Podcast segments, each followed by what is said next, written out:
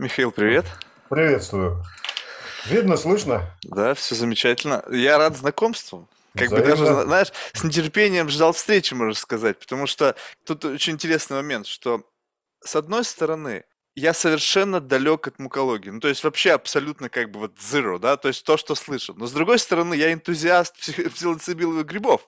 И вот как бы тут как раз вот такое происходит смещение двух точек как бы академической части, которая связана с изучением вообще в принципе всего семейства там грибов, да, и с точки зрения того, как это влияет на людей, на сознание, на все остальное. И вот тут, знаешь, что любопытно, я как бы просто для того, чтобы услышать твой голос до того, как мы начнем разговаривать, я посмотрел там ряд лекций, ну и в частности, понятно, что не мог обойти вниманием стороной про там Терренса Маккену, да, это вот совершенно недавно видео. И тут было одно интересное момент, то есть все достаточно научно популярно, и тут бам, и триггер такой. Я сейчас бы не, цитирую близко, я бы сейчас не хотел уходить в ответвление. И вот знаешь, именно ответвление меня больше всего интересует. То есть вот научно-популярная часть, она как бы окей, ее можно оставить для людей умных, которые будут задавать тебе умные вопросы, там, что грибы, как они полезны, бла-бла-бла, вот эта вся история. Я вот, не, ну просто у меня в голове такие вопросы не рождаются, а искусственно задавать те вопросы, которые я просто тупо выписал на бумажку, но это не мой стиль. Вот, поэтому вот как бы тема ответвлений, вот именно того, что вот это вот за такое entity и почему вообще есть в природе подобные вещи, которые в состоянии вот так вот изменить сознание человека. Это же какая-то такая странная штука. Ну, согласись, вот то есть бам, вот есть какие-то субстанции, которые просто растут, и бум, и ты куда-то улетаешь. Вот это как к этому можно относиться? А, Марк, ну смотри, значит, ты безусловно прав, конечно. И э, когда речь идет о свободном общении, то людям, конечно, Однозначно интереснее то, что ты назвал словом ответвление. Потому что то, что есть в Википедии, можно прочесть и в Википедии. А порассуждать на темы пограничные, заграничные, да, это то, что действительно всех интересует. Особенно, смотри, вот ты ничего не знаешь о грибах, говоришь ты, да, ага. но при этом они тебе интересны. А знаешь почему? Ну, не знаю. Ну, мне интересен, как бы, потому а что я, думаю, однажды что, попробовал. А я, а я думаю, что знаю. Вот. То есть то, что ты попробовал, ладно, это твой experience, тут все понятно. Но вот сейчас же все грибы, правда, да? Куда ни посмотришь, грибы везде. Грибы проходят новую волну, третью, а может быть Камбуча, даже, даже миллиардеры появились грибовые. Да, если ты успешен, да, то ты ездишь на Мерине и пьешь камбучу. Вот mm-hmm. откуда это все лезет? А на самом деле процессы вполне понятные. Сейчас грибы снова полюблены англосаксами. Не а. просто, да даже не снова, а вот впервые англосаксы начали любить грибы. Грибы нас сделали, как человечество. Тут Маккена был прав. Вот поразительный случай, когда неверное интерпретирование фактов и всякие наивные и даже забавные с биологической точки зрения высказывания вдруг приводят к совершенно верным выводам. Это поразительно. Так вот, грибы нас действительно сделали. Если тебе будет интересно, мы про это тоже, конечно, uh-huh, поговорим. Но, будучи сделанными грибами, человечество естественным образом разделилось на два лагеря – микофобов и микофилов. И англосаксы, белые ребята конкретные, традиционно грибы очень-очень не любили. Для них это были персонажи отрицательного мира, всякие черви, ведьмы, пауки, духи злые и так далее. Вот все туда. И вдруг 90-е годы, нулевые, меняется отношение к потреблению. Ответственное потребление, эко-био, да, вегетарианское движение. Не надо убивать коров, потому что это неэтично. Ну, я просто набрасываю, mm-hmm. да, и так далее, и так далее. Надо замещать мясо чем-то. Нужны новые технологии, нужно безотходное производство. И вдруг оказывается, что грибы все это умеют. Это офигенно круто. И с этого момента начинается резкое изменение отношения старой доброй микофобной англосаксонской расы к грибам.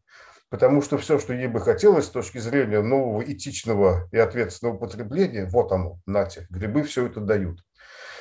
И вот твой интерес к грибам и вообще все, что сейчас вокруг грибов происходит, там всплеск за всплеском, да, это вот все оно. Начинается новая позитивная мистификация грибов белыми. Слушай, ну у меня этот интерес-то появился еще ну, в старшей школе. То есть, как бы тут говорить о том, что это вот только что появилось, это как бы нет. Окей, это, я говорил о мировых тенденциях. Э, это, это как бы тенденция, которая меня как однажды с ней познакомили. Мне больше... Знаешь, вот, кстати, вот это любопытно, что вот ты сейчас озвучиваешь вещи, которые укладываются просто... Они укладываются в зеленую повестку в силу того, что слишком много денег в это вкачивается, либо выкачивается, непонятно. И вот грибы, они вот бам, и прямо вот в теме, там вот как раз вот как бы как центр пис, вот вокруг этого можно крутить. И тут появились публичные компании, занимаются исследованием там псилоцибила, там э, использование там в терапии, там депрессии, там синдромов всяких различных. И как бы раз-раз наворачивают это обороты. Но вот почему-то вот все это с точки зрения как бы вот этого какого-то слоя, ну вот мне малой степени интересно. Вот как там грибы смогут там помочь, там спасти, там, не знаю, там те же самые э, борьбу там с какими-то карбонами, выбросами там или еще что-то. Вот это вот утилитарное применение, вот вообще не интересно. Да, наверное, круто. Как бы я думаю, что я буду даже удивлен некоторым фактом. Мне больше интересно то, что вот именно сам факт влияния на вот на, на, на сознание человека. То есть вот как мы, то есть вот что это, что это за акт, что за relationship вот между веществами, которые находятся внутри, тут даже не обязательно грибов, а в принципе растений, и человеком. Почему природа заложила какие-то компоненты, какие-то молекулы, которые в состоянии настолько сильно влиять на природу человека, на его способ видеть, мыслить, не знаю, как-то там планировать. Ну, в общем, все вот это все. Это что? Это как некая такая, как бы палочка-выручалочка на тот случай, если как бы ты зашел в тупик, бум, съел грибок, от голода умирающий человек, и раз, и какая-то дорога проложилась, и ты выжил. Вот это что? Вот это вот это? Как бы Окей. либо... Окей, значит, смотри, сначала тогда дисклеймер. Ага. Во-первых, я миколог, да? угу. я не биохимик, я не психиатр, психолог или психотерапевт. Я еще не много чего. И когда я что-то говорю, я всегда внутренне готов к тому, что настоящие специалисты в этой области сделают много ха-ха, да, или вообще Пофиг вообще на них. Чем положено. Я ровно так и отношусь, иначе бы я не занимался, чем занимаюсь. Но тем не менее. Это во-первых. Во-вторых, э, смотри, сейчас многие ругают Дарвина, его эволюционную теорию, да, и у нее действительно есть один недостаток просто потому, что в свое время он не обладал соответствующим математическим аппаратом. Одна из иллюзий классической теории Дарвина заключается в том, что все нужно для чего-то. А на самом деле это совершенно не обязательно. Бывает и просто так. А чаще всего даже бывает, ну вот так получилось. А могло получиться как угодно, как угодно да? но сработало вот таким образом. Вообще эволюция больше всего похожа на перестройку самолета на лету. Если ты хочешь что-то изменить, нужно что-то оторвать и переставить в другое место, причем сделать это так, чтобы самолет не упал. И насколько mm-hmm. это получится красиво, изящно, да, это уже дело 16 Главное, чтобы эффективно и самолет продолжал полет. Вот примерно так, вот, совсем если грубо, выглядит эволюция. И если уж пришлось там приклеить кресло куда-то к потолку, то на месте кресла могло быть и что-то совершенно другое, но тоже сработало бы. Просто вышло так, что это кресло. Да? Поэтому э, в подавляющем большинстве случаев все то, что ты расписал, вот такое воздействие на сознание, да, секое, такие-то эффекты, которые вызывает употребление этих веществ, как правило, это случайность. Позитивная это случайность, негативная. Это не потому, что грибы это придумали для нас, а просто так получилось. А уж раз так начало получаться, то дальше вступает в дело наша эволюция человека как биологического и что трижды круче социального существа, и эти свойства обкатываются в ту или иную сторону. Но изначальная возможность такого воздействия, она просто случайным образом была предоставлена нам. Вот смотри, те же псилоцибиновые грибы. Ты меня останавливай, если что, да? Не-не, все, я слушаю внимательно. Если, если я сел на лекционного конька, я могу ага приходя в сознание, во сне, пьяным, каким угодно, вот я включился и вперед. Ага. Тот же псилоцибин. Изначально, ты в курсе, нет? Недавно были исследования, выяснили, для чего придуман псилоцибиновыми грибами псилоцибин. На самом деле это эффективное средство по снижению аппетита у червей и насекомых микофагов. То есть ползет такая хрень, мелкий червячок под землей, ага. да, или какая-нибудь мушка садится на гриб, на плодовое тело, или под землей какая-нибудь нематода начинает поедать грибницу. вот она делает ням один раз, ням второй раз, и что-то вроде уже я наелась, Get high, и все, и уже... Вроде и нормально, да, и развернулась, и пошла. Вот базовое свойство псилоцибина. И удивительно, что эта находка настолько универсальная, что сначала возникнув э, у грибов, которые жили на древесине, это потом свойство перешло к грибам на навозе, грибам там на почве. И даже если мы люди начинаем употреблять псилоцибиновые грибы, то эффект отсутствия э, аппетита даже у нас, а не то, что у нематод и насекомых, да, совершенно четко на протяжении нескольких часов выражен. Вот что это такое.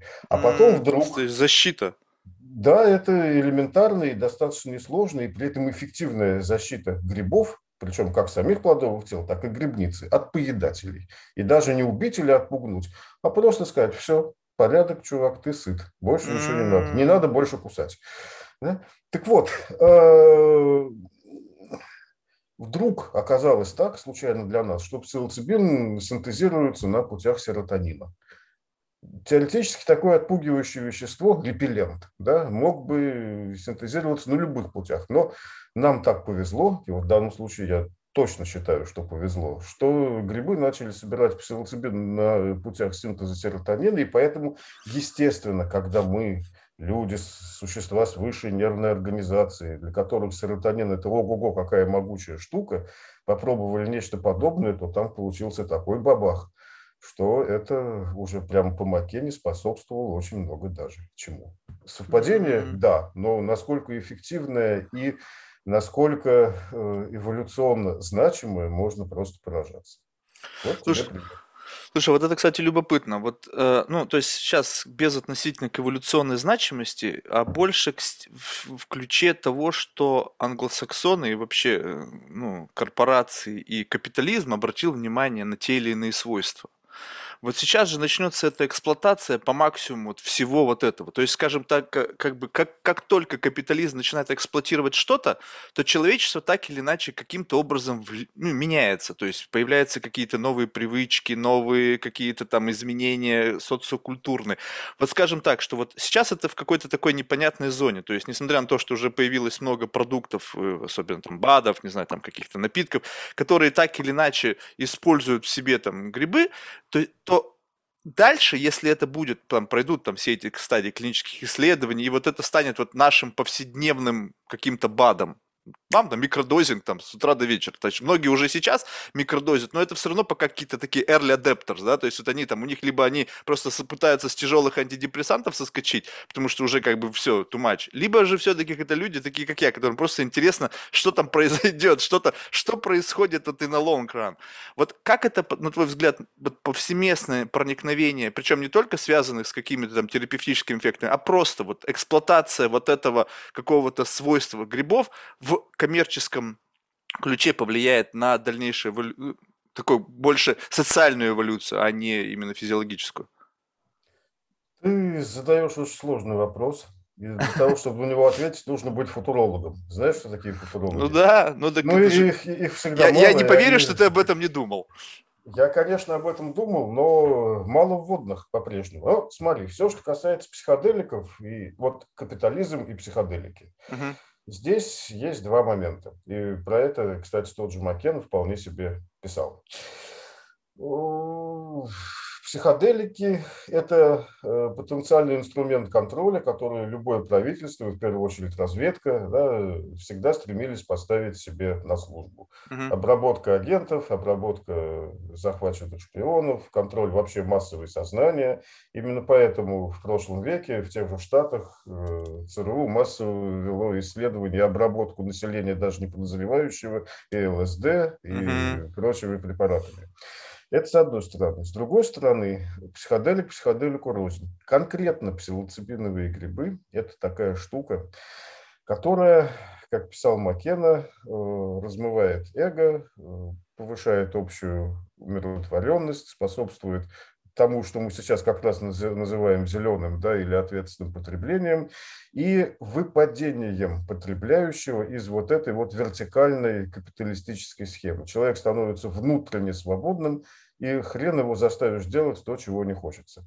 И поэтому, с одной стороны, психоделики чрезвычайно привлекательны для капиталистического правительство как потенциальный инструмент контроля, а с другой стороны, они большая угроза для него. Потому что люди, употребляющие конкретно ПСИ, да, это люди, которые однозначно выпадут из-под контроля и будут действовать э, сообразно своим новым ценностям, перестанут э, быть бездумными покупателями всего подряд, как это хотелось бы любому правительству и любым корпорациям, да, и начнут вести совершенно другой образ жизни и, самое главное, активно проповедовать это. И вот этот конфликт, что и хочется, и колется, да, к чему он приведет в итоге? Хрен его знает, Марк, потому что случае разных стран и разных правительств можно ожидать разных решений. Там одно дело какая-нибудь Англия, да, другое Америка, третье Канада, какой-нибудь Австралии, там даже мустимол уже запретили.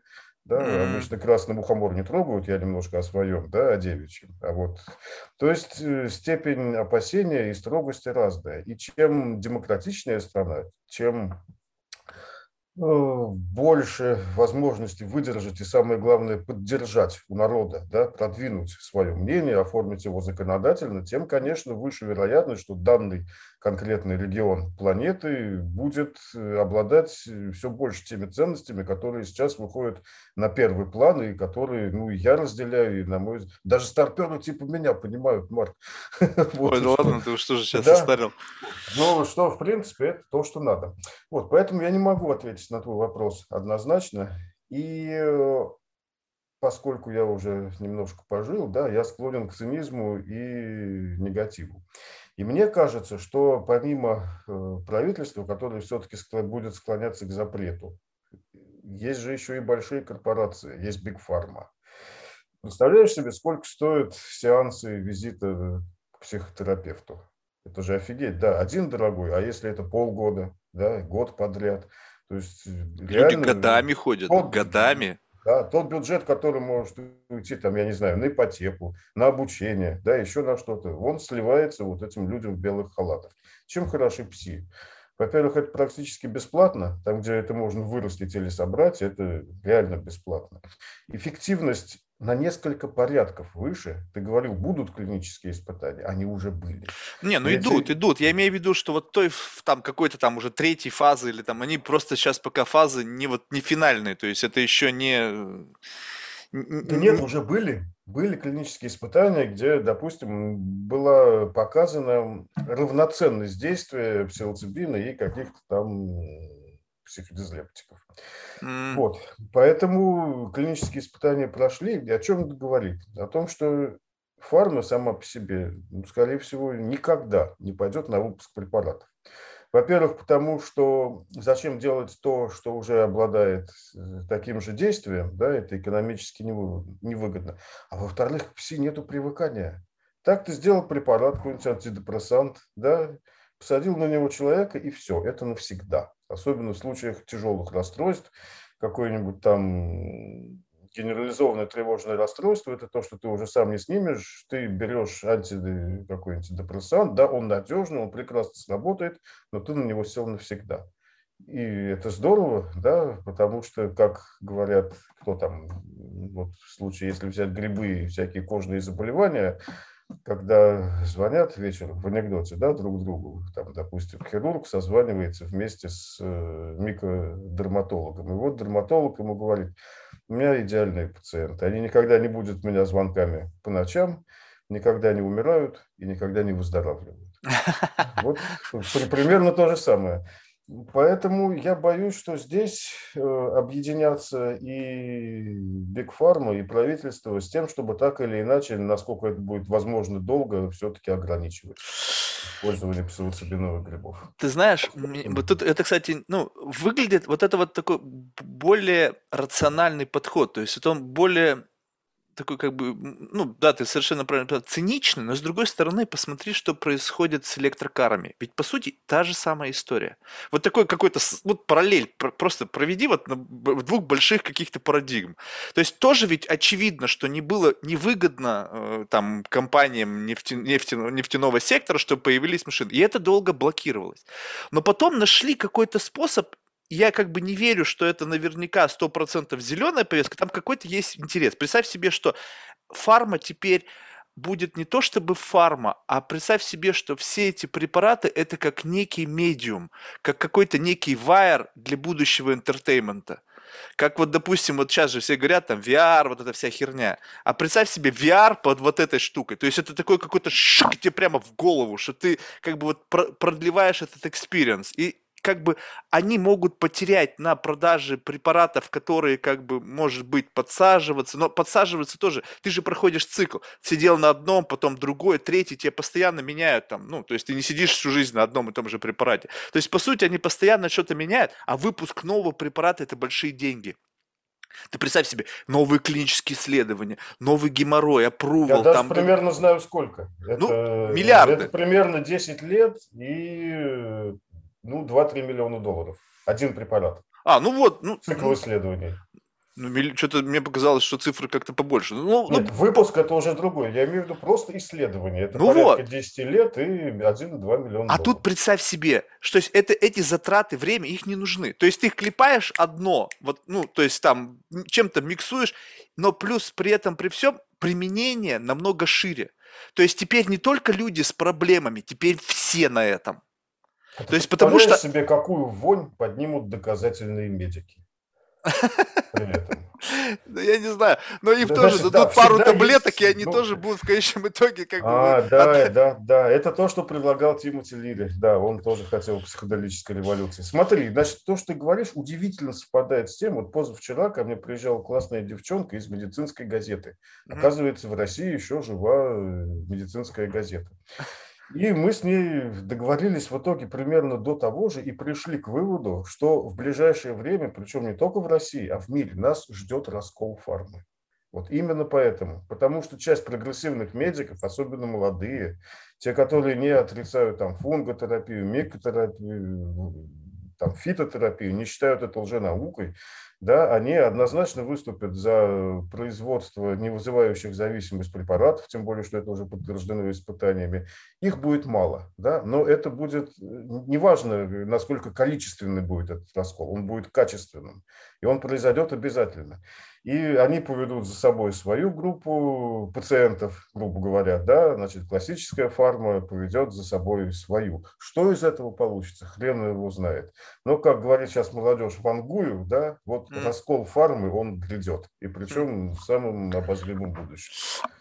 Ты знаешь, как сейчас уже даже безотносительно к этому, вот ты э, как-то упомянул, что, ну вот вот я не знаю, вот э, все равно наверняка у тебя есть общение с людьми, которые, ну вот, задают схожие вопросы. Знаешь, ну вот, скажем так, без записи, вот они там делятся своими experience'ами и так далее. Вот я когда слушаю experience'ы других людей, того же Маккену, да, ну, там, понятно, там такой колоссальный микс, то есть я даже, наверное, не рядом, то есть я DMT пробовал, э, ну, то есть как бы я, ну, какая-то толика вот этого experience'а, я не был в Амазонке, там, я не трипил там неделями, то есть понятно, что у меня совершенно другой уровень проникновения. Но несмотря на это, основная философия этого, связанная там с изменением эго, там вот это все, она как-то вот на меня не ложится. То есть, несмотря на то, что я прошел experience'ы там с разным количеством дозы, и чисто теоретически я должен бы быть, как-то вот зацепиться вот за эту тему, там что-то эго, я вообще другое из этого всего выхватываю. Вот и я полаг... и, и самое, что интересно, что большинстве людей, которыми я встречался, которые имеют схожий пис, они начинают какую-то вот эту блевотину нести.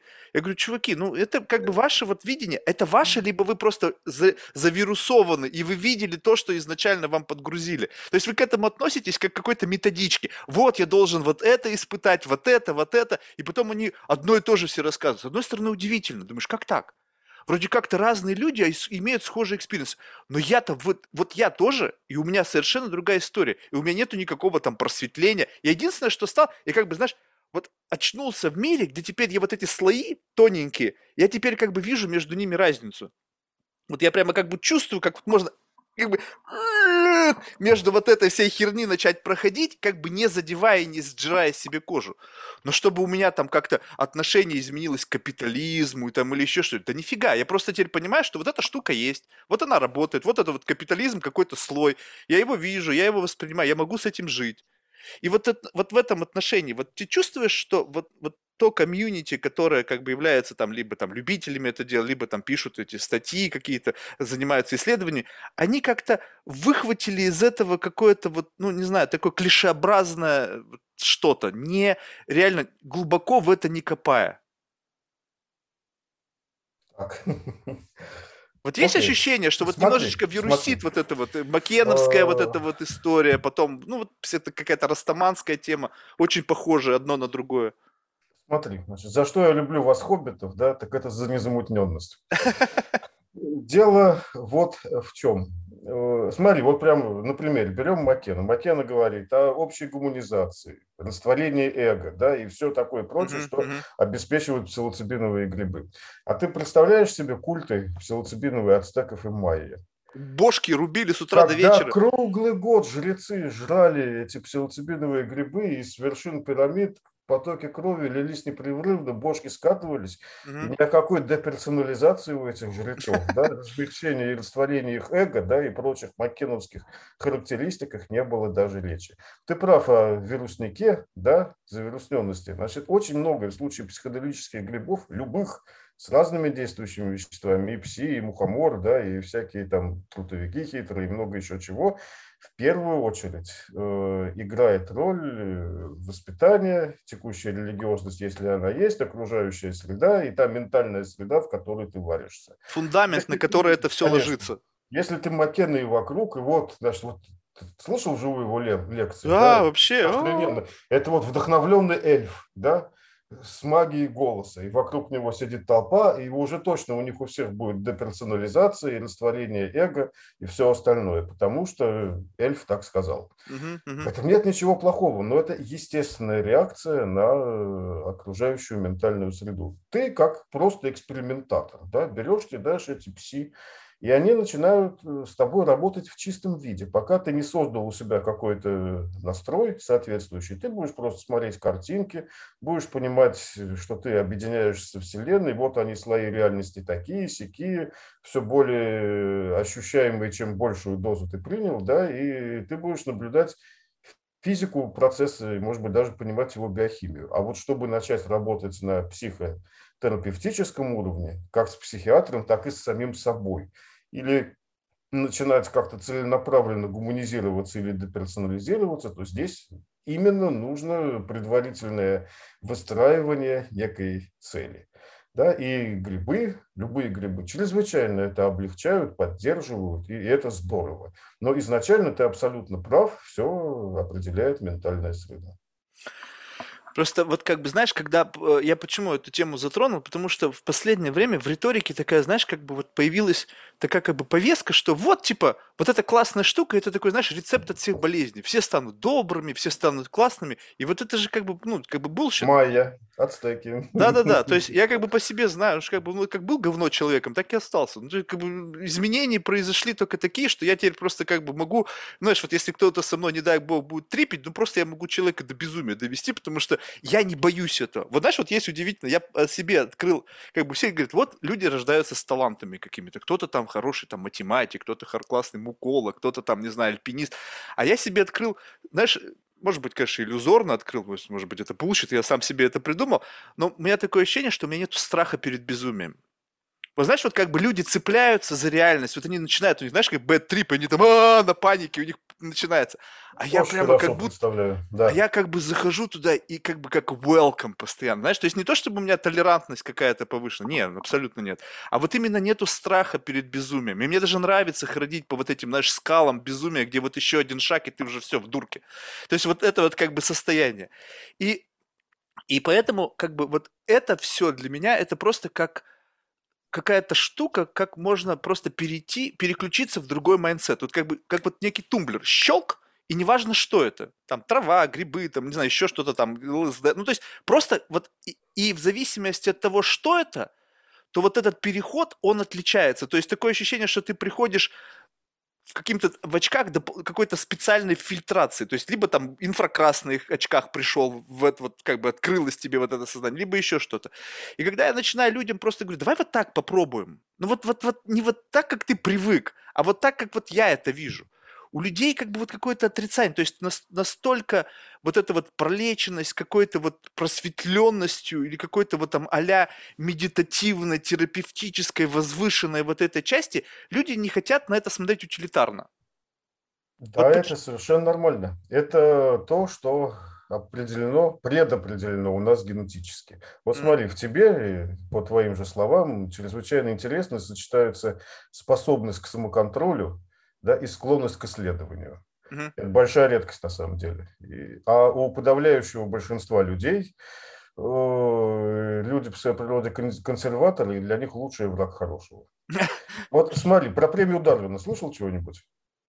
Ну, да? как, как это, ну, это, которую выдают психам, которые да, закончили свою жизнь самым экзотическим образом. Так вот, э, на самом деле, сам факт возможности присуждения такой премии говорит о том, что такое поведение изредка, но свойственно людям. И это уже установлено почему. Выявлен так называемый генетический комплекс неудовлетворенности, который очень небольшой процент населения в разных популяциях, он колеблется от 1 до 10 процентов, который толкает их вот на всякую такую нестандартную деятельность. Отсюда пошли все географические открытия, переселение малых групп, да, всякие мореплаватели, географы. Приключения великие. на жопу вечно ищут. Всякие люди, которые прыгают со жгутом с фонарного столба, причем длина жгута выше, чем, больше, чем длина фонарного столба. Да, вот такие люди есть. Наш вид биологический, наша популяция жертвует ими. Да, но, как правило, они все перемрут, но некоторые из них могут добиться такого неожиданного успеха, что это сразу станет призом всем. И поэтому ты такой отчасти. Я точно такой. Mm. да, вот мы потенциальные люди, которые достойны премии Дарвина, и мы склонны к экспериментам, и мы, к счастью, еще и можем себя контролировать. А подавляющее большинство, да, им, как однажды сказали, вот они в русло упали и по нему и катятся. Ты знаешь, вот что, вот что действительно вот было таким откровением, это вот то, что я осознал, как бы, как правильно это сказать, даже не знаю, и либо я испытал чувство принятия и как бы веры. Вот знаешь, вот это же слово, ты, ты можешь мне поверить? Но вот с другой стороны, вот ну, мы в обиходе настолько часто употребляем вот это вот слово, что оно для нас вообще ничего не значит. То есть, как бы, представь, вот задумайся вот глубину смысла. Что значит верить? Это значит... Верить сложно, а довериться еще сложнее. А еще сложнее принять, как бы вот вне зависимости от того, насколько вот ты шероховат, как бы вот, вот какой-то вот странный и у меня есть свое как бы мерило вот всего остального, я как бы беру и принимаю вот эту форму вне зависимости от ее вот как бы неоднородности, чужеродности в отношении меня.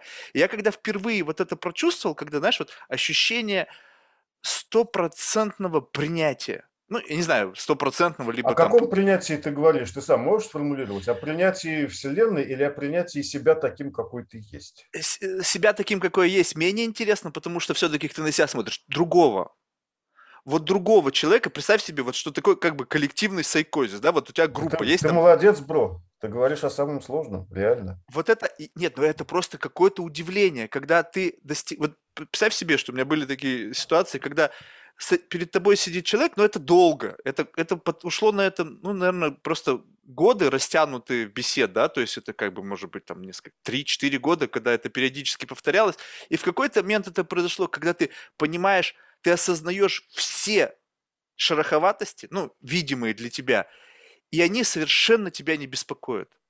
Вот, то есть, как бы вот такое, какое оно есть. Вот мы привыкли смотреть, допустим, на, на, не знаю, там, на цветы, на деревья, и почему-то нас ведь не парит, что они вот какие-то вот такие странные, да? Ну, то есть, есть люди, которые увлечены изучением этого, но в большинстве случаев ты вот проходишь мимо, ну, дерево какое бы ни было, дуб, там, сосна, ель, пофиг ну какая бы она ни была. То есть для тебя почему-то вот не возникает, блин, а почему она такая не похожая на меня? Или почему у нее нет этого? Но однако, когда мы смотрим на других людей, мы постоянно, у нас есть вот эти большое количество референс-поинтов, по которым мы начинаем как бы пинг делать, пим-пим-пим-пим-пим, но эти все референс-поинты, они живут внутри самого себя. То есть ты как бы берешь и набрасываешь модель себя, вот эту щупальцу реальности на окружающий мир, и так щелк, щелк, щелк и смотришь, насколько вот это вот ощущение от соприкосновения с чем-то инаковым не совпадает вот с той вот этой вот клишеобразной моделью твоего мира. И когда вдруг впервые ты приходишь к тому, что как бы вот это вообще разницы нет. Вот как бы не должно тебя это вообще беспокоить. И это такое освобождение. Я думаю, блин, как здорово дальше продолжать общаться в таком формате. Но потом раз, это пропадает, и ты вроде бы хотел это возобновить в отношении с другими людьми, просто принимать их таких, как есть. И такое ощущение, что это вот не работает без этого. что да. это должна быть сонастройка двух да. людей, заинтересованных. Ты прав абсолютно. Ты абсолютно прав, потому что то, о чем ты рассказываешь, это катарсис, да, это удивительное ощущение, я его понимаю, оно мне знакомое, но оно не может держаться долго, потому что это противоречит э, нашему биологическому устройству. Мы вообще, как люди разумные, среди прочего, эволюционировали благодаря постоянным математическим играм, которые идут в нашей голове. Угу. вот это резкое увеличение объема мозга, да, которое Македа пытался приписать псилоцибиновым грибам, на самом деле нет. Это чистая математика. Это предпочтение самками умных, хитрых да, мужиков, а уже, mm-hmm. а не только сильных. Так вот, э, мы как вид социальный, значит, каждый наш индивидуум оценивает любого встречного, особенно того, который близок к нему, да, в той же группе, допустим, семейной или социальной, э, и постоянно просчитывает, а к чему приведет взаимодействие с ним. Я сделаю так, а что сделает этот? А на то, что сделает этот, если я сделаю вот так и так, то он ответит так и так. Это нужно в первую очередь для социальной эволюции, чтобы двигаться вот по этой иерархии, да, вверх постоянно, а по ней надо двигаться, потому что это то, что приносит выгоду.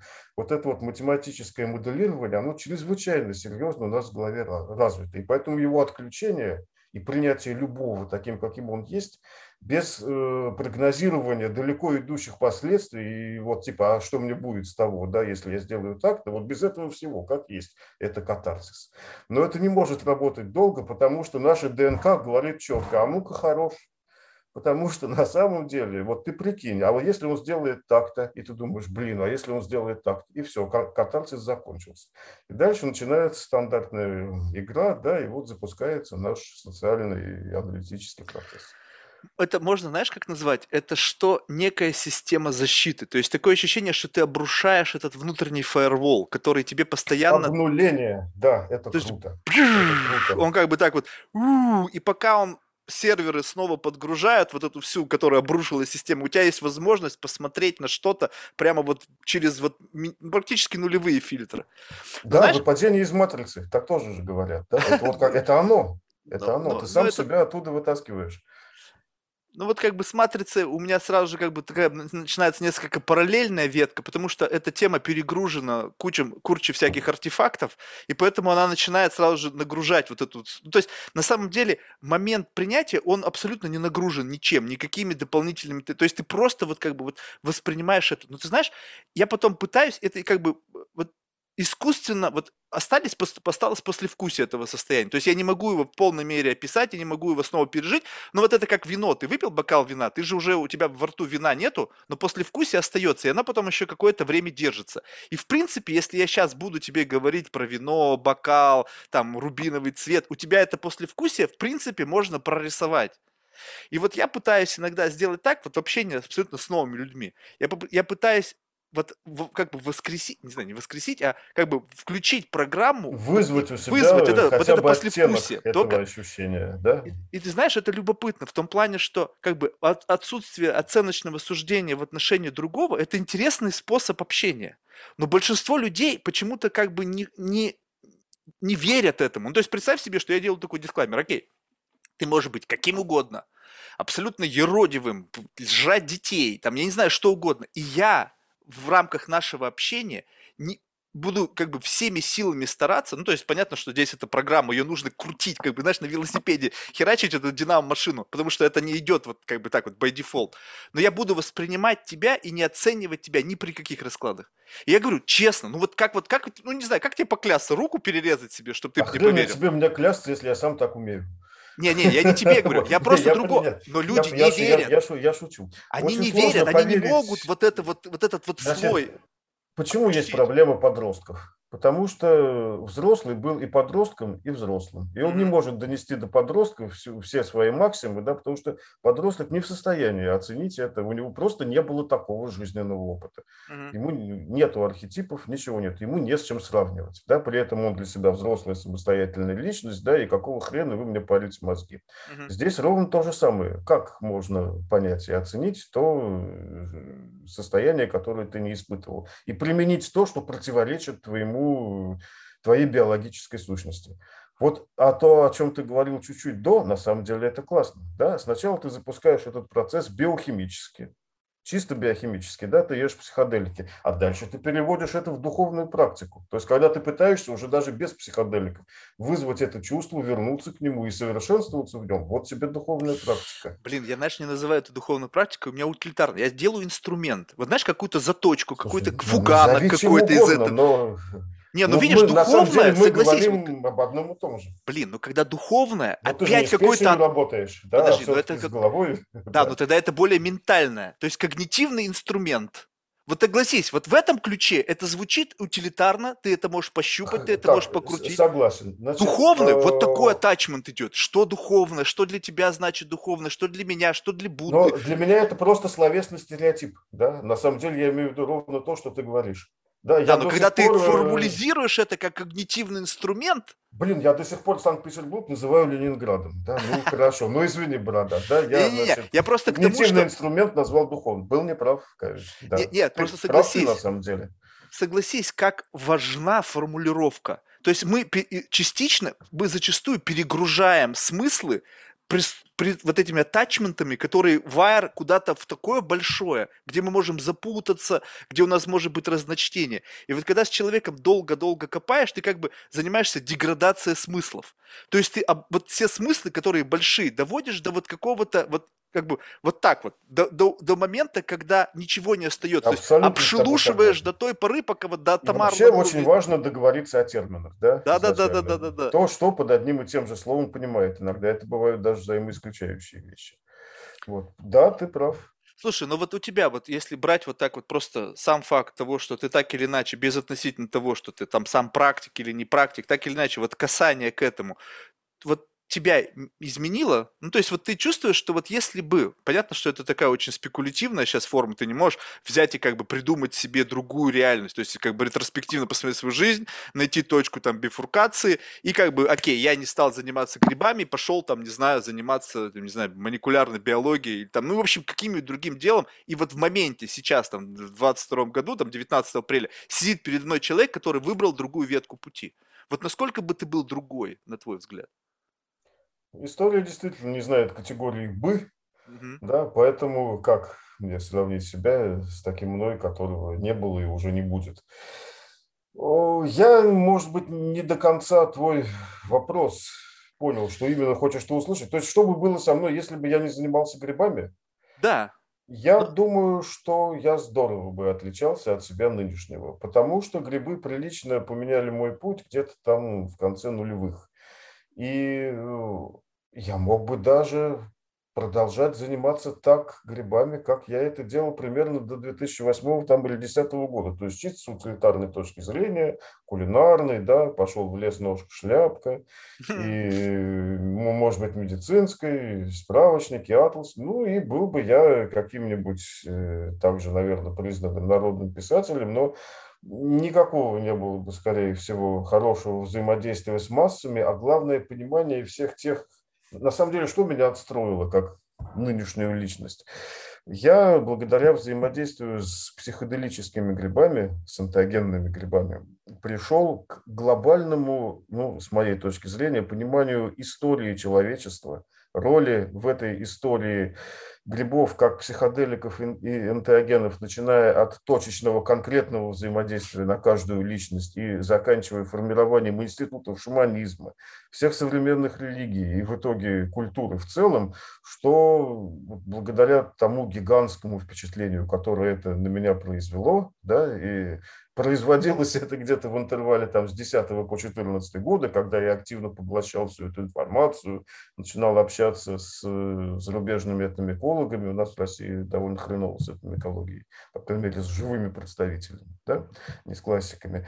И это реально лет за 10 просто пересобрало меня совершенно по-другому. Я, оставшись, безусловно, биологом, атеистом, да, эволюционистом, смог смотреть, во-первых, научиться смотреть на вещи и на себя глобально, то есть с геологической точки зрения. Я стал способен, опять-таки с моей точки зрения, да, оценивать все в колоссальных долговременных масштабах. Это очень полезно для формирования здорового, позитивного, иногда циничного да, отношения к происходящему, включая историю, мораль, да, и так далее, и так далее. И если бы не это, не взаимодействие так или иначе с энтеогенными грибами, ничего подобного бы не было.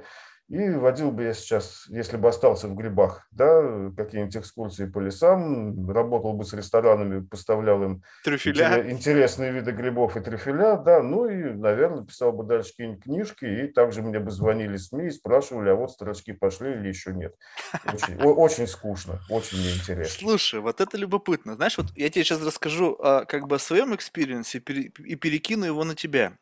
Вот а, а, отличие меня, ну, видимо, я просто ленив и невежественный, да, то есть я как бы от почему не то чтобы отрицаю значимость людей, прошедших путь впереди меня, но я как-то в какой-то момент осознал, что это их просто путь. Вот, вот как бы представь себе, что вот мы с тобой идем одной дорогой, и у тебя твое видение, но ты настолько авторитетен стал, ввиду того, что ты там посвятил этому свою жизнь, у тебя были влиятельные друзья, и, в общем, твою модель мира, вот это вот твой путь, пройденный тобой, признано считать академически как бы оправданным. И, соответственно, это книги... прикольно, прости, я тебя на секунду перебью, это трижды прикольно, потому что я категорически отвергал и отвергаю любые авторитеты сам по себе. Окей, так, я сейчас не то чтобы отвергаю. При этом забронзоветь, да, и стать памятником имени себя. Вот я считаю, что мне это не свойственно, но со стороны виднее. Я, я сейчас, понимаешь, даже не пытаюсь говорить о том, что я отвергаю эти вещи, просто я почему-то как бы такой человек, который просто мне интересно пройти своим путем и посмотреть, а каково это будет пройти путь, не обремененный давлением, вот, созданным до меня. Вот, и тут как бы получается так, что я как бы начал с этого абсолютно не читая ни там в те времена ни Кастанеду, в общем, там ни Макен, в общем, даже понятия не имел, что есть подобные люди, хотя, ну, слышал, да. Не так страшен Кастанеда, как его читатели. Да-да-да-да. Ну, в общем, я вот, эта литература для меня, как бы она была, я что-то даже, может быть, когда-то мне кто-то, слушай, а ты вот этой темой увлекаешься, а ты читал этих книг? Я говорю, что, не, не читал. И представь себе, что весь experience, который у меня был, это был я сам и люди, бедные, мне их даже временами жалко, которых я мучил, когда садил и заставлял выдерживать меня долгие часы, когда я там трипел. Вот. А, и то тут... есть ты все-таки не в одиночку ходил, да? У тебя там был set, setting, sitter'ы, все как положено. Не да? sitter'ы, просто вот, представь, выдергиваешь своего там друга и поехали, и до утра, и вот он уже вот, вот, вот такой вот, а ты думаешь, блин, так это же только началось, все самое интересное. Вот, и это не, не шаманизм, не ритуалы, не вот это вот там музыка, бум-бум-бум-бум, просто вот молекулы и погнали. Это да. эксперименталка в чистом виде, это классно. И потом, Я точно так же делал все. И потом в какой-то момент ты сталкиваешься уже в более зрелом возрасте с вот этим массивом литературы, который просто как-то начинает падать на твою существующую модель. И у тебя возникает разногласие. Ты сказал, что вот у тебя есть, э, ты как бы погрузился в литературу и так далее. И вот если взять и представить тебя как вот такой какой-то сосуд, знаешь, для красоты картинки, представь себе, что вот такой какая-то сферическая форма, знаешь, такая минзу, ну, как я не знаю, колба, да, какая-то, и в ней вращаются жидкости разного цвета, так, вот, вот прям психоделического, вот такого. И эти жидкости несвешиваемые. То есть это просто вот как вот масла разные, и они не останавливаются. И ты это вот один цвет в этой жидкости, а все остальное это те знания, полученные из книг, из какого-то взаимодействия с кем-то, которые создают целостную, как бы, но не смешиваемую картину тебя самого. Вот в этом во всем сосуде сколько тебя осталось и сколько пришлого вот этого чего-то, что теперь тебя формирует как личность. Вот можешь себя из этого вычленить вот в этом объеме, сколько тебя осталось? Несомненно могу. И ты прям в процентах, да? Ну, как-то да, приблизительно. Я Просто думаю, я, я, я стал думаю, на себя что, смотреть, ну, я смотри, понимаю... Ну, давай, если грубо, я бы сказал две трети. Две трети, меня, две трети меня такой, какой. Иначе бы я не был настолько, ну, по крайней мере, для самого себя успешным исследователем себя и грибов. Mm. Потому что если позволить себе не смешаться, но, по крайней мере, хорошо переболтаться вот с этим всем, что ты описал, да, и начать по-макеновски утрачивать немножечко свою сущность, растворяться во Вселенной, то научная составляющая, исследовательская составляющая, которыми я дорожу чрезвычайно, и которые на самом деле составляют, видимо, ядро моей личности, вот я их ой как берегу. Я стараюсь тщательно отслеживать, с чем я смешиваюсь и как это на меня влияет. Это очень круто, потому что, представляешь себе, в один момент времени я как-то на себя посмотрел и я понял, что вот я совершенно ничтожен внутри самого себя.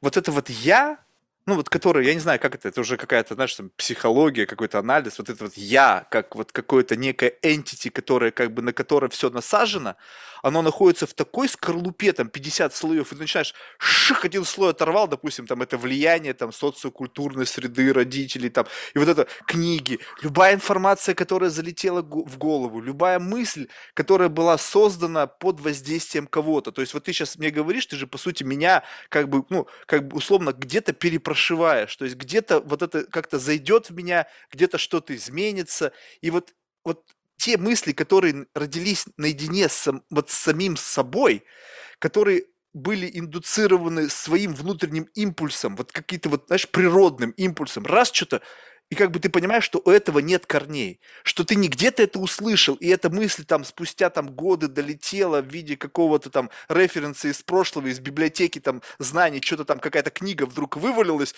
и ты открылась прямо на той странице перед тобой, думаешь, блин, и вот когда ты осознаешь, что в тебе вот лично своего за все это время родилось столько мало, ты начинаешь чувствовать себя таким маленьким внутри себя.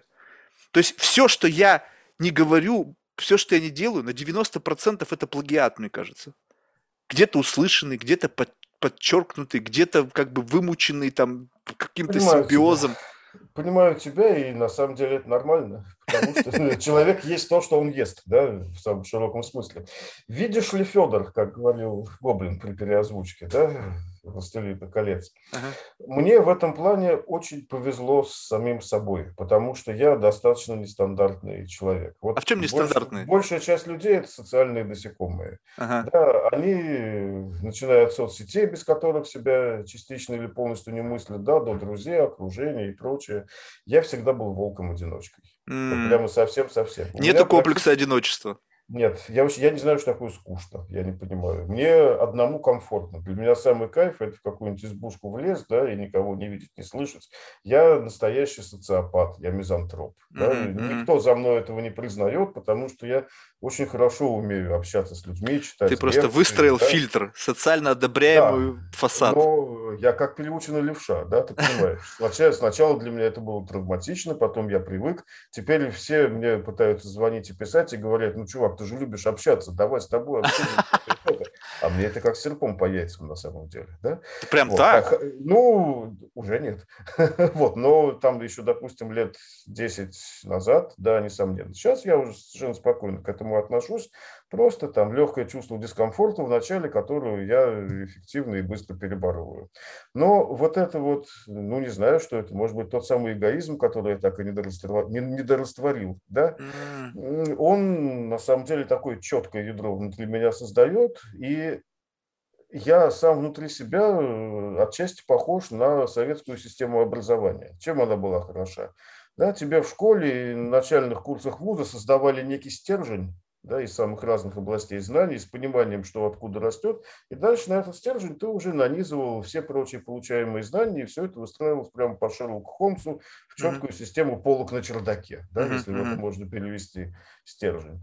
Вот нынешнее образование, да, клиповое мышление, неспособность читать большие тексты, отсутствие критического отношения, нахватывание любых фактов, просто того, что подсоветовали друзья, да, вот этот вот подход, он не в состоянии создать, на мой взгляд, цельную личность, которая, перебалтываясь в обрисованной тобой колбе, по своему цвету будет занимать основной ее объем. А все mm-hmm. остальное да, будет крутиться вокруг нее, там где-то прилипать, где-то нет, но не влиять принципиально.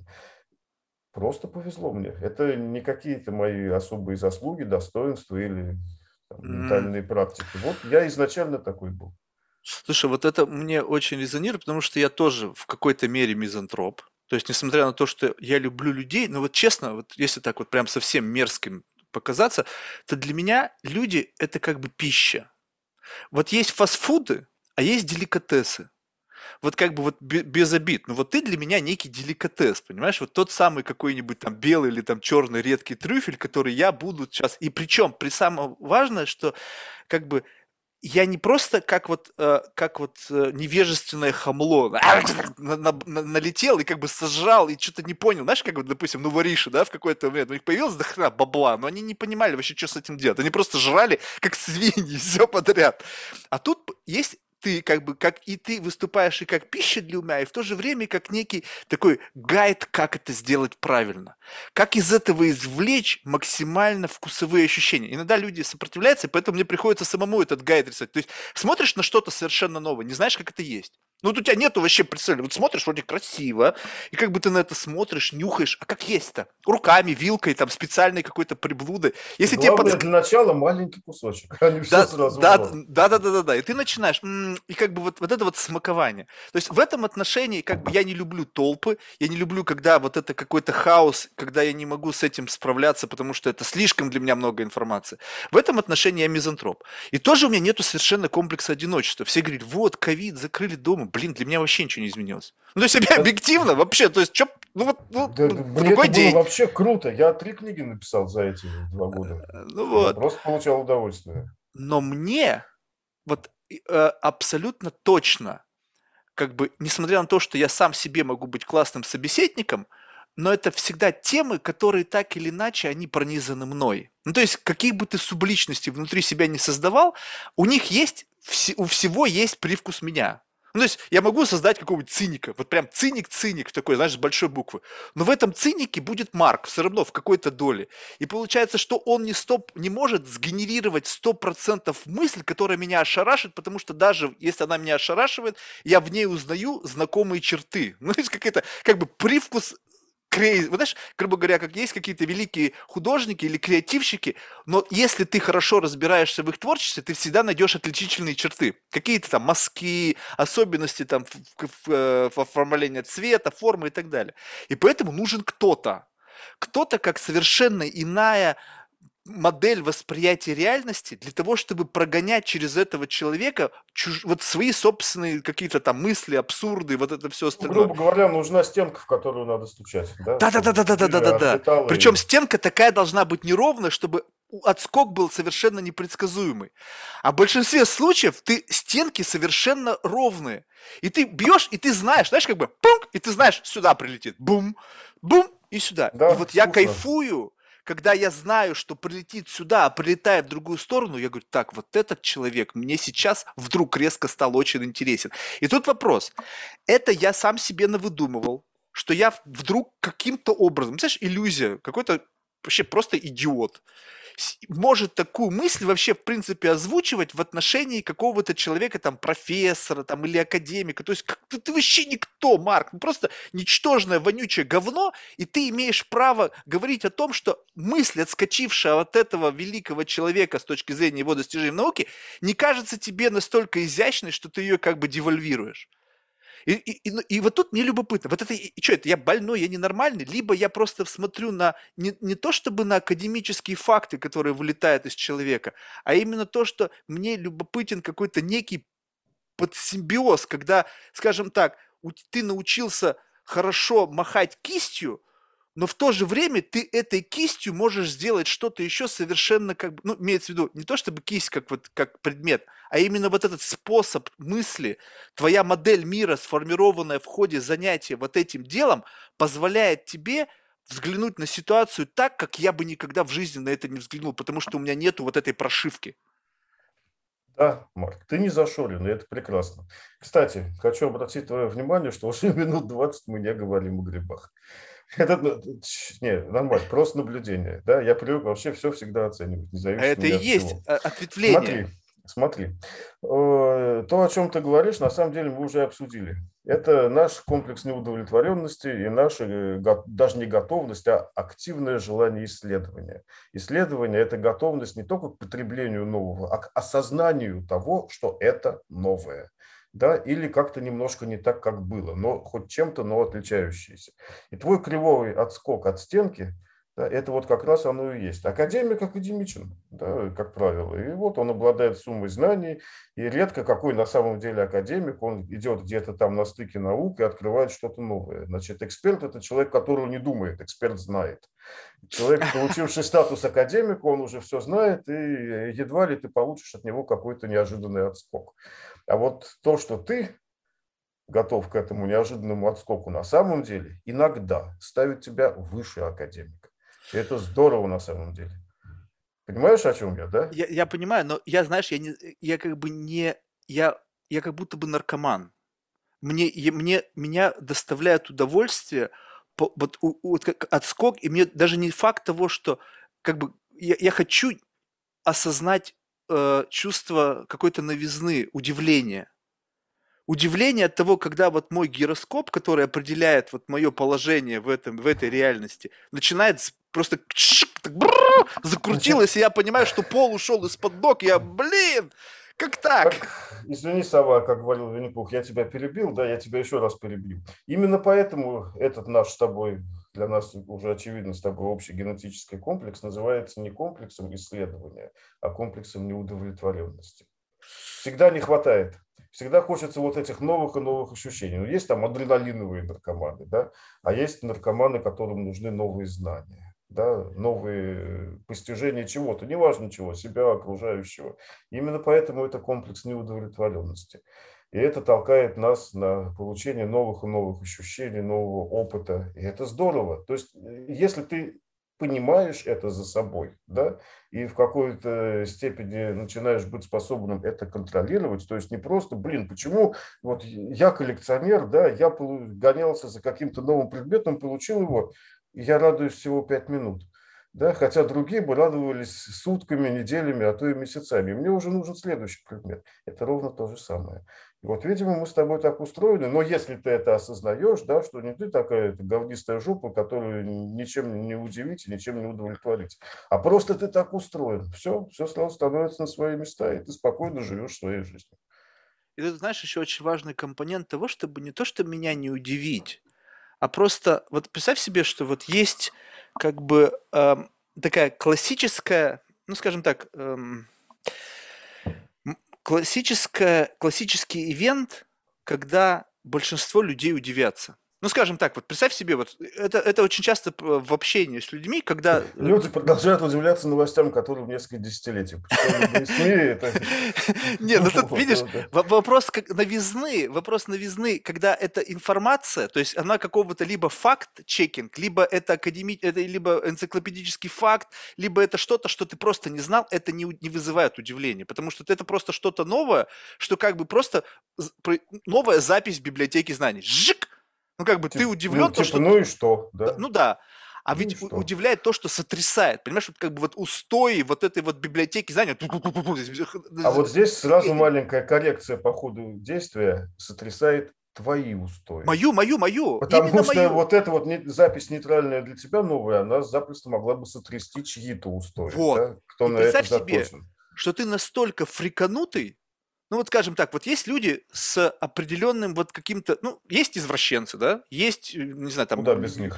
Эти там гедонисты, которые, не знаю, там эстеты в еде, которые, ну, нужно ну, что-то такое изысканное, чтобы они получили эстетическое и вкусовое удовлетворение, что вот им любая еда, ты, блин, гамбургер съешь, он переблюется. Ну вот у меня была такая девушка знакомая, блин, она вообще просто, это была у нее проблема. Ну, слава богу, у нее были для этого деньги, очень богатая семья, но, видимо, так... То есть она не могла есть простую еду. Ну, то есть вот прямо не могла, ее как бы тошнило, а, блин, вот рвотный рефлекс. Вот. А представь себе, что вот у меня как бы большинство людей удивляет что-то, а мне нужно, чтобы это было с какой-то вот такой вот привкусом, я даже не могу его до сих пор понять, который как бы обычно никто не дает. Ну, то есть ты можешь дать мне это только случайно. То есть специально ты вот как бы, вот удиви меня, да, вот как бы, и, и, и как бы, чтобы вот ты меня удивил, не потому что я какой-то эстет в этом, то есть я просто больной человек, да, вот просто больной человек с каким-то странным взглядом на мир. И поэтому, если мы идем и вот представим себе, что вот информационная среда, она прополнена, наполнена месседжами, которые удивляют многих людей. Ты туда голову поднимаешь, да, как бы сидел внизу, уик, в этот слой информационный, и ничего не удивляет. Думаешь, ну да, это тут, у этого, наверное, есть это следствие, здесь так, вот так. И как бы ты в постоянном поиске вот этих вот удивлений, которые подходят только тебе, которые сотрясают что-то только в тебе. Именно поэтому ты интервьюер задаешь вопросы, потому что это самый реальный для тебя способ вытащить то, что тебя удивит.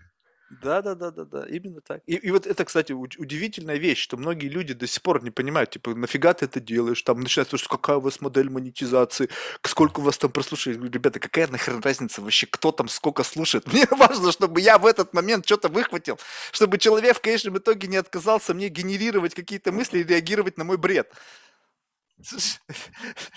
Ну, я считаю, на этом уже можно заканчивать. блин. Ну, я шучу, да. Я бы... Пришли уже к тому, к чему надо было прийти. Да. Поэтому, вот знаешь, вот как бы вот, вот эта удивительная вещь, что, и, и как бы вот тут вопрос к тебе. Вот смотри, ты сказал правильно, мы сделали какое-то ответвление, которое напрямую вообще никак не связано с грибами. Но согласись, как-то это все равно в рамках этого контекста остается. Ведь эти мысли в какой-то мере продиктованы вот этим самым experience'ом, который у нас был. То есть это не факт, что я бы имел бы схожие мысли, если бы у меня не было вот, вот никакого experience'а. Скажем так, что ну, максимум бы, чтобы у меня был какой experience, не знаю, там алкоголь и сигареты. Ну, тоже какой-то, да, не знаю, там, может, мы, хотя для меня это вообще какая-то странная штука, то есть она вообще не работает.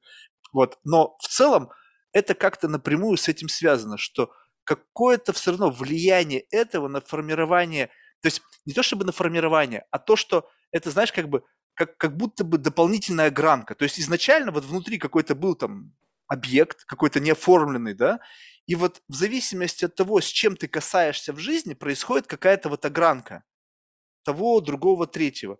И вот этот вот experience пережитой, там, связанный там, с психоделиками, со всеми этими делами, он как будто бы дает какую-то некую, некую специфическую огранку, которую не в состоянии воссоздать человек, не имеющий схожего experience'а. Потому что это очень важно. У меня был разговор с человеком, который пишет о там каких-то э, значит, там, трипах, там, о том, о сём, там, сюда-сюда. Я его приглашаю побеседовать, я говорю, ну, расскажи, вот как, что. Я говорю, ты сам-то, у тебя был experience? Он говорит, нет. Я говорю, подожди, подожди, подожди, как ты пишешь об этом, и как бы, ну, у меня были там люсидные сны. Я говорю, что ты как-то тут каким-то пассивы, не знаю, булщитом. То есть это нельзя описать, вот не испытав. Ты же не можешь описать состояние, не знаю, там, алкогольного опьянения человеку, который никогда не испытывал алкогольного опьянения. То есть ты можешь приблизиться к этому. Который просто надышался нитрокраской, допустим, однажды, да? Можно слегка описательно, да, но... Марк, слушай, это очень здорово то, что ты говоришь.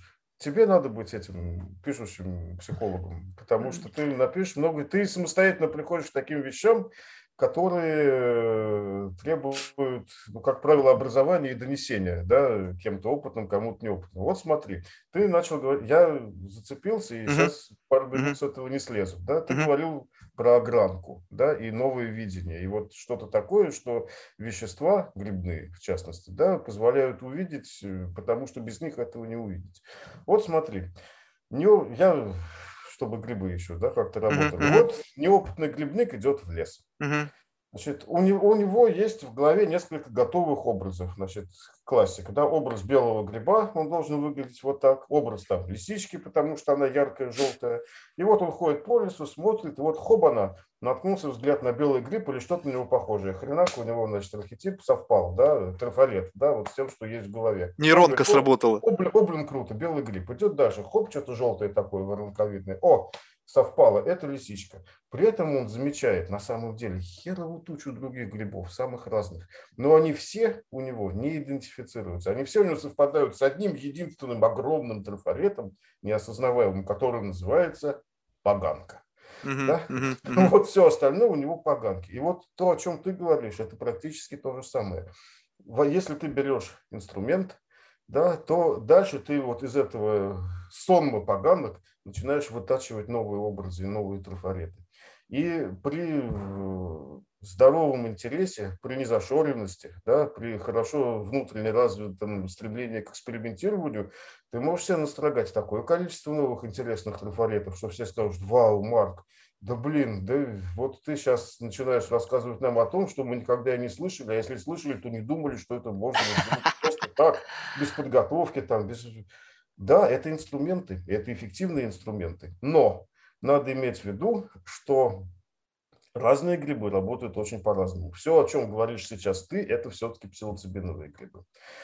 Они действительно позволяют тебе углубиться внутрь себя, вытащить очень старые воспоминания, к которым практически нет доступа в обычной жизни, да, и э, нарезать себе вот этих трафаретов про себя, про других, да, про мироздание, и это здорово. А вот, допустим, если ты попытаешься сделать то же самое с помощью мухомора, ух, то есть в итоге ты, может быть, даже придешь к сходному воздействию, то есть ты заново осознаешь себя, свое окружение, свое место, но если в случае пси это мягкий эффект, это идет через самоанализ, да, то в случае мухомора, это вот, как сказал наш верховный гарант, мне очень нравится это слово, это реально обнуление через страх, через смерть, через шоковую терапию. Вот э, в случае ПСИ ты понимаешь э, после анализа, да, что тебе, самоанализа, что тебе нужно сделать. Поменять в жизни, да, поменять в себе. Э, ты, вот как в самом начале ты говорил, начинаешь быть способным воспринять другого человека как есть без оценки его, да, искусственной, наведенной нашим обществом и текущей моралью, со всеми его как бы недостатками. Да? Uh-huh, а ты, uh-huh. вот он, цельная личность, и пси тебя к этому подготовили, потому что ты выключил вот это вот свое пребывание в постоянном матанализе. Uh-huh. Мухомор делает то же самое, но только объясняет он это совсем по-другому ты, э, особенно для новичков это характерно, они испытали вот все эти циклы, заканчивающиеся часто смертями, ужас, страх. И когда они выныривают из этого, они готовы взять любого человека, пусть он будет, как ты сказал, там кривоногий карлик с вонючим дыханием и пожирателем детей, и они его расцелуют, потому что они поняли, что они вернулись в этот да, мир. Да, но у них страх, понимаешь? Вот мне тоже многие говорили про DMT, что они испытывали страх, что страх смерти, там этот экзистенциальный кризис. У меня не было страха. То есть, представляешь себе, вот как вот это, вот это, видимо, моя особенность. Мне не страшно. То есть, тот момент, когда страх тебя пожирает изнутри, и ты ничего не видишь, кроме страха, это для меня, я рассматриваю это как шум. То есть, в этот самый момент ты не видишь того, что тебе действительно показывают. Потому что ты вот находишься вот в состоянии вот таком вот. Ну, как в таком состоянии можно что-то видеть? Это говорит человек, который не был под мухомором. Не был, не Потому был. что видишь ты дофига. И на самом деле... Ты говоришь, ты переживаешь страх, и потом рад тому, что ты вернулся. Как будто бы, знаешь, фу, отпустила. Знаешь, вот люди вот так говорят, что ты радуешься, блин, я жалею. Новичков, да? А, для новичков, когда ты научился работать с мухомором, то все совершенно по-другому. Но у новичков, как? как правило, так. И самое интересное, смотри, когда проходит какое-то время, срабатывает э, заместительная восстановительная самопсихотерапия. Если ты спросишь об опыте, полученном мухоморным у человека там на следующий день, через три месяца и через полгода, это будут совершенно разные рассказы. Ну, и память вот через она полгода, ослабевает. Да, не, да, не ослабевает, идет самотерапия. Потому М, что настолько сильные негативные ощущения были получены психикой, что она их переваривает, перерабатывает и модифицирует. И вот через полгода как раз и наступит тот самый эффект, как от псилоцибиновых грибов, когда ты уже сам себе объясняешь, что да, на самом деле все круто, все люди братья, это личность, какая бы она ни была, она достойна. Вот, то есть с большим лагом, да, с огромным запозданием и совершенно через другие инструменты, да, но глобально даже с новичками мухомор все равно может сработать как псилоцибиновый гриб. Слушай, вот это очень круто. То есть здесь основное, если, скажем так, сейчас возьмем и сделаем просто, ну, такое очень бинарно, да, что если пси это как бы плюс, то мухоморы это минус. То есть, как бы На ты можешь... однозначно. То- но это Да. любопытно, потому что многим людям я говорю, ты знаешь, как бы не, не всегда положительные эмоции это кайфово. Иногда можно испытывать кайф из негатива. Ну, то есть вот из чего-то такого черного, мрачного и совершенно... Потому что это как будто бы опять ты прав, недооцененная, доморощенный психолог. недооцененная Потому энергия. что в словосочетании шоковая терапия для меня ключевое слово терапия. Да? Вот это Шок вот недо- бывает полезен. недооцененная черная Шок энергия, бывает очень полезен, однозначно. Ты вообще молодец. Но, но вот ты знаешь, вот и как к этому я отношусь. Вот представь себе, э, как вот, э, ну, такой клишеобразный избитый прием, но в целом как бы он более-менее понятен для большинства. Вот эти вот э, жонглеры тяжелыми предметами на арене цирка. Вот надо относиться к негативу как вот этому ядру, подброшенному вверх. Если ты будешь стоять, как вот выпрямив спину, то тебе разломит хребет. А если ты как бы вау, и его вот поймал, вот этот вот как бы не- вот этот шар, летящий в тебя условно обычного человека, в его как бы таком эмоциональном гомеостазе тебя просто снесет нахер. И там начнется там страх, депрессия, бла-бла-бла, вот это куча всего всякого геморроя. А если ты вот эту как бы энергию, как там, я физика у меня херовая, там кинетическая, потенциальная, в общем, происходит из одного в другое, то тебе дает это какой-то буст. Поймал, обработал, Да-да-да. да, Ты, переключил ты, ты, ты, ты отправил как бы, да, да, да, ты вот ты чувствовал это в моменте, в тот момент, пока ты касался, работал с этой энергией, это такое ощущение, что ты, ну не то чтобы как бы чувство сейчас как бы без вот этого чувства Бога, да, но, по крайней мере, ощущение того, что ты действительно чем-то управляешь внутри себя.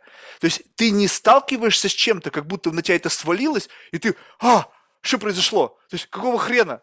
Ты, это случилось, и ты в моменте понимаешь, что происходит. Но ты не берешь оттуда как бы вот те самые как бы деструктивные функции. Ты пытаешься разглядеть в этом, что полезного из этого можно сделать. Как на этом можно ехать. Как использовать это в качестве энергии, которая тебе что-то даст? Ну, какой-то там, не знаю, толчок, импульс. Очень параллельно с пассивными восточными единоборствами, да? Да-да-да, что-то такое, гибкий путь к победе, да? Перенаправляешь там, ну, ну, ну и что, на самом деле хорошая аналогия. Да, Совершенно верно. И поэтому у меня нету э, разницы э, вот э, как бы в, в этом отношении эмоциональном диапазоне. Что мне интересно, как вот, если скажем так, вот ноль, да, и вот в разные стороны плюс диапазон, минус, мне, мне не важно, куда ходить. То есть, если сейчас бы передо мной сидел человек с каким-нибудь травматическим experience'ом, который там пережил травму, насилие или еще что-нибудь, и он бы был в состоянии со мной эту тему откровенно говорить и не, не стеснялся бы моих тупых вопросов, то я бы там тоже, то я бы там тоже что-то выхватил. Я могу, пожалуйста. Там, когда я заполнял форму, да, которую ты предоставил, какой-то там этот стандарт, угу. там у тебя была графа, типа, запретные необсуждаемые темы. Нет таких. Ну, ты знаешь, вот это, кстати, тоже, вот эту графу, она родилась как бы не из позиции того, что как бы интересная версия была от одного человека. Типа, эта графа нужна для того, чтобы, как бы, знаешь, в какой-то момент использовать это как оружие против. Ну, знаешь, как бы, если бы меня можно было расценивать как журналиста, который задает там каверзные вопросы. Если у вас паранойя, это не значит, что у вас не преследуют. Ну да, ну согласись, но я как бы так себе журналист. Я просто, скорее всего, просто чувак, которому не с кем поговорить. Ну, то есть вот как-то так, да? И мне наоборот совершенно не хочется человека затаскивать в некомфортные ему зоны. Но наличие этой графы нужно для того, чтобы понять, потому что если человек в состоянии озвучить что-то, что он не готов обсуждать под запись, это же получается как, как бы это от, уже что-то отрефлексированное. Понимаешь, это то, что как бы, как бы ты не просто написал, это как-то вычленено, то есть это страх, это, это что-то что на тебя влияющее. И как бы в данном случае я думаю, что многие люди не заполняют эту графу не потому, что им нечего э, на самом деле, как бы нет таких тем, а просто они понимают, что в рамках такого формата беседы маловероятно, что мы туда зайдем. Ну, то есть, как бы, ты согласись, вот если взять срез – вот этих всех интервью, вот этих подкастов, вот этой всякой блевотины, которая заполнен интернет. Вот в целом, там, если взять и зум-аут сделать, все они плюс-минус один на другой похожи. Ну вот ты в скольких передачах участвовал, ну плюс-минус тебе одно и то же самые вопросы слушать. Расскажите мне там о значимости грибов. Именно поэтому, Марк, я даже специально написал небольшую книгу под названием «Грибы в вопросах и ответах». Знаешь, уже отъебались окончательно. Да, да, да, да, да. Вот нате вам, ребята, журналисты, да, все. Вот все ваши вопросы за все годы собраны. И что ты думаешь? Ну, понятно, да, все равно. Кто ее прочитал? только, люди из твоей профессии. Ну, вот, ну, да. Хорошо, что я вообще ничего не смотрю, на самом деле. Я, у меня 15 лет дома нет телевизора, я не смотрю ни YouTube, ни, ну, то есть вообще ничего. И все передачи, которые я могу проанализировать, это передачи с моим участием. Mm. Вот, вот. Я их не смотрю, потому что это же было, зачем мне их смотреть. А вот это любопытно. Ты же понимаешь, что ты можешь через призму восприятия вопросов, которые тебе задают, смотреть на мир. То есть вот задумайся вот так вот, я всегда как бы думал, я просто рефлексирую над самим собой. Вот если, скажем так, вот рассматривать меня как вот представь себе, что это некий аватар, да, Марк, какой-то там ведущий подкаста, хрен его знает, он такой на самом деле, но неважно. Вот есть какое-то клише, зачем это делается, почему это делается и так далее. И люди задают вопросы, да, вот ты когда, ну, знаешь, многослойка, да, скажем такая, что ты ведешь с кем-то беседу, тебе задают вопрос, и у тебя два, две ветки развития. Первая ветка – это просто сам контекст, да, вопрос, на который тебе нужно ответить. А вторая ветка – это просто вопрос к, молчаливый, к самому вопрошающему.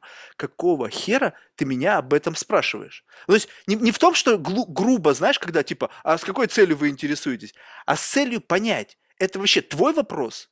Ты реально, он тебя беспокоит, ты, э, ты о нем думал, он как-то родился в твоей голове, либо ты его просто выписал, потому что ты посмотрел аналогичное интервью, и там был такой вопрос, и ты подумал, блин, ну надо же как-то о чем-то говорить там два часа. Ой, Давайте-ка... Марк, ой, Марк, кто будет сторожить сторожей? Да, на мой, на мой взгляд, ты сейчас копнул глубже, чем это необходимо, по крайней мере, с моей точки зрения.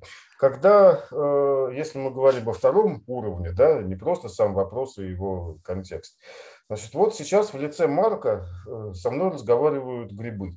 Угу. Потому что э, я год за годом и раз за разом участвую в таких интервью, я как этномиколог наблюдаю, как меняется и развивается интерес человечества к грибам. Ага. И ты, задавая вот такие вопросы, да, которые в чем-то похожи, это значит с точки зрения этномикологии сохраняется интерес к таким-то и таким-то областям, связанным с грибами. Да? А вот появляются новые. Это мне говорит, что происходят какие-то серьезные структурные изменения, вот в том числе, я уже год как говорю, именно благодаря интервью, что началась новая мистификация грибов англосаксами, и на этот раз не со знаком минус, а со знаком плюс. Mm. Вот что для меня такие интервью и твои вопросы. Со мной таким образом общаются грибы, передавая мне, как они влияют на Вот.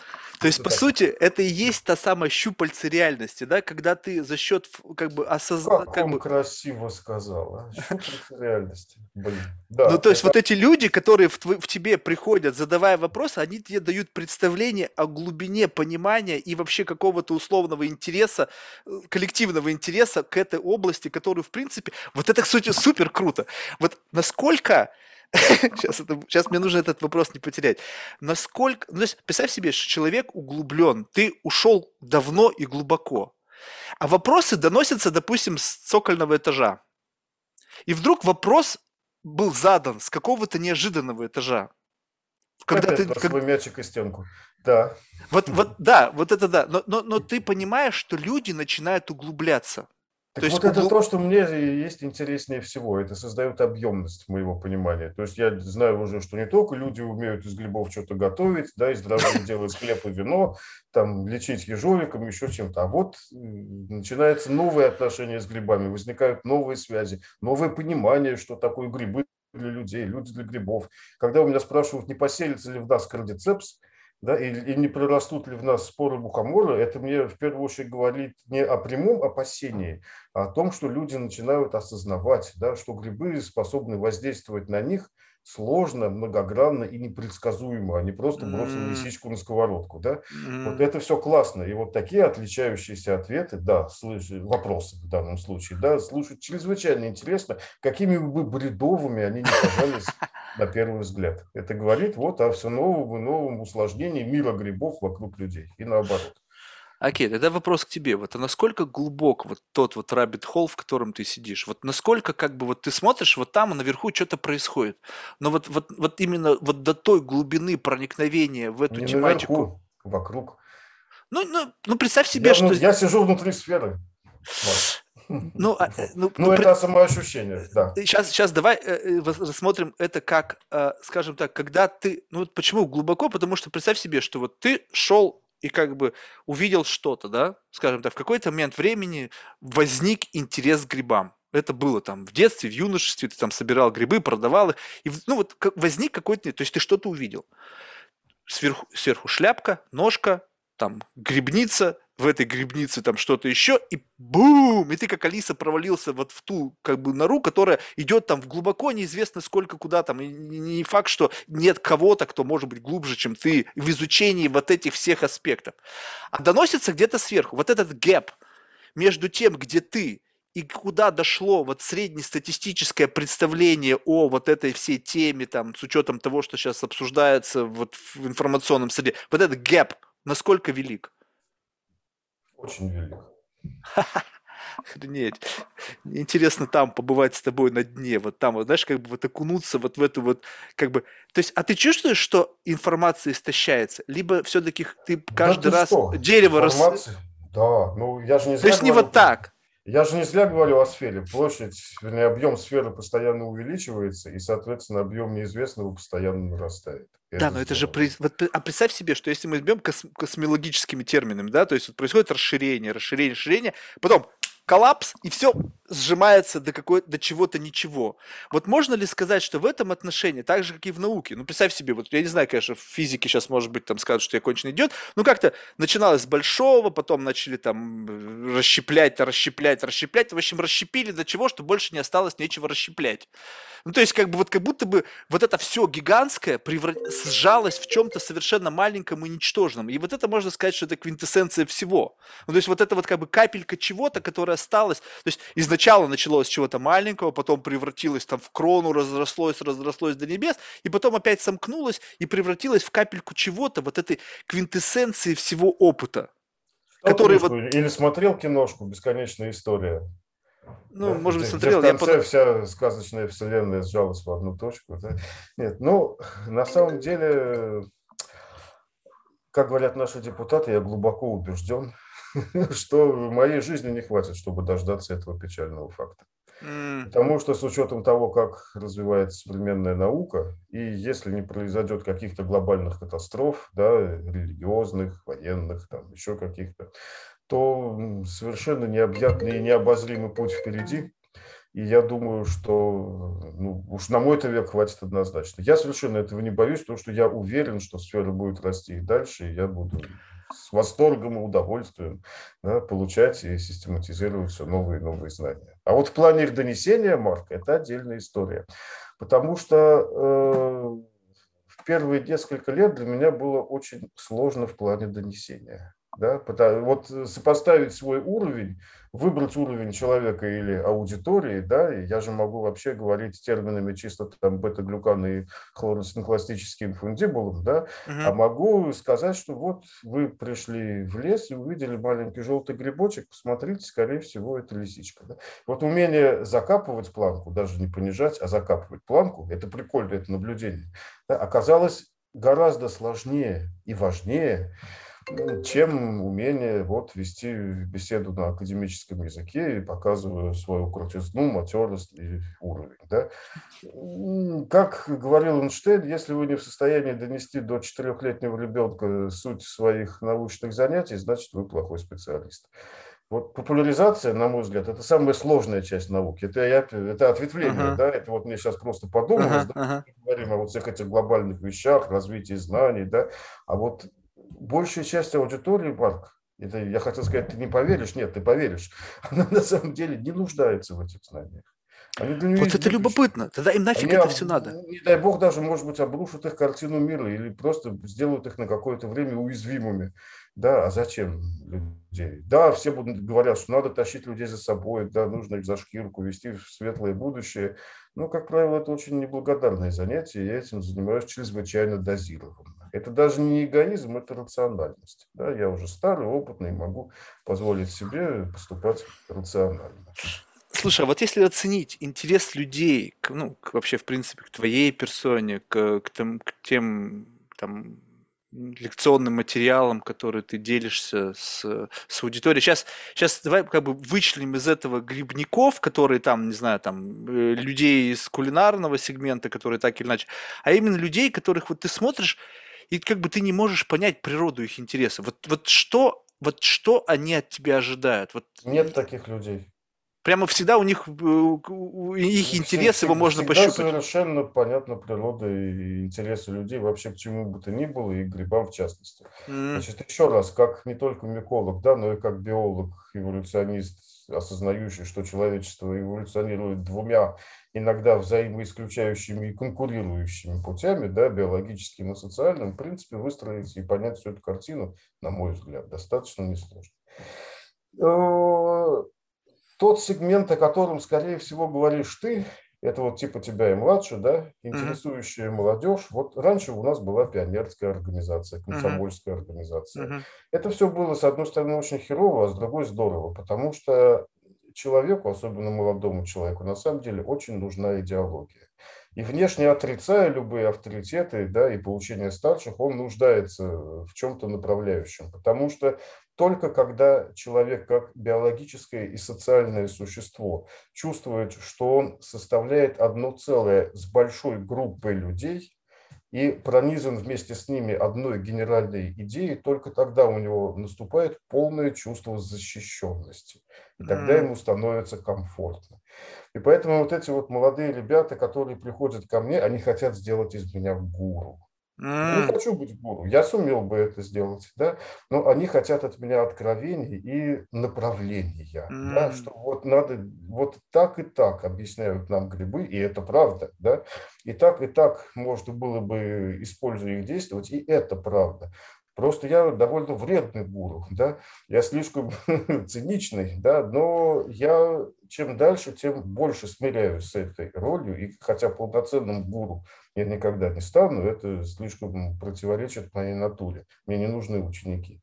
Mm-hmm. Вот. Но э, чем дальше, тем больше я с этим смиряюсь, и, по крайней мере, я уже спокойно и даже с готовностью и с пониманием даю ответы на их вопросы и показываю какие-то направления, которые, с моей точки зрения, могут помочь им, этим молодым людям, более комфортно чувствовать себя в этом современном мире, да, в том числе с использованием психоделиков и грибов. Слушай, ну вот давай вот так вот, ты как бы, ну вот откровенно, откровенно, да, то есть как бы ты, ты меня сейчас записал как бы, ну, условно, в пионеры, я с этим соглашусь, то есть понятно, что масштаб знаний твоих, он несоизмерим меня. Возраст, ну, честно тебе скажу, он как бы вот в моей личной шкале он уже не столько определяющий фактор. Раньше почему-то я был вот заложником вот этого образа, но я когда сталкиваешься со старыми идиотами, ну, как бы, согласись, возраст, он не определяющий не, фактор. Я продолжаю с ними сталкиваться, причем эти старые идиоты иногда младше меня, ты не поверишь. Ну, в общем, это не принципиально. Вот, и, как бы здесь вот что любопытно. Вот представь себе, вот вне зависимости от того, что ты там хочешь быть гуру, тебя этим делают. Вот я просто смотрю твои видео, да, сидят там, значит, какие-то ребята, их не видно, там какая-то частичка. Сложно сделать срез, кто они такие. То есть, если бы я покопался, я люблю там нафантазировать, я бы представил себе каждого из них в отдельности, кто они такие, какие, какие социально-демографические группы они представляют, как они реагируют, но неважно. Раз ты что-то говоришь, они тебе аплодируют как бы, подожди, стоп, что здесь происходит? Ну, одно дело, вот это вот твоя ролевая модель, да, которая является донесением информации, то есть вот ты там конвертируешь свои академические знания в простой месседж, ими делишься, вот этот аватар сейчас работает, ну ты-то ведь там есть, и ты смотришь, сидят какие-то чуваки и тебе хлопают, ты думаешь, говоришь, какого хрена, что здесь происходит?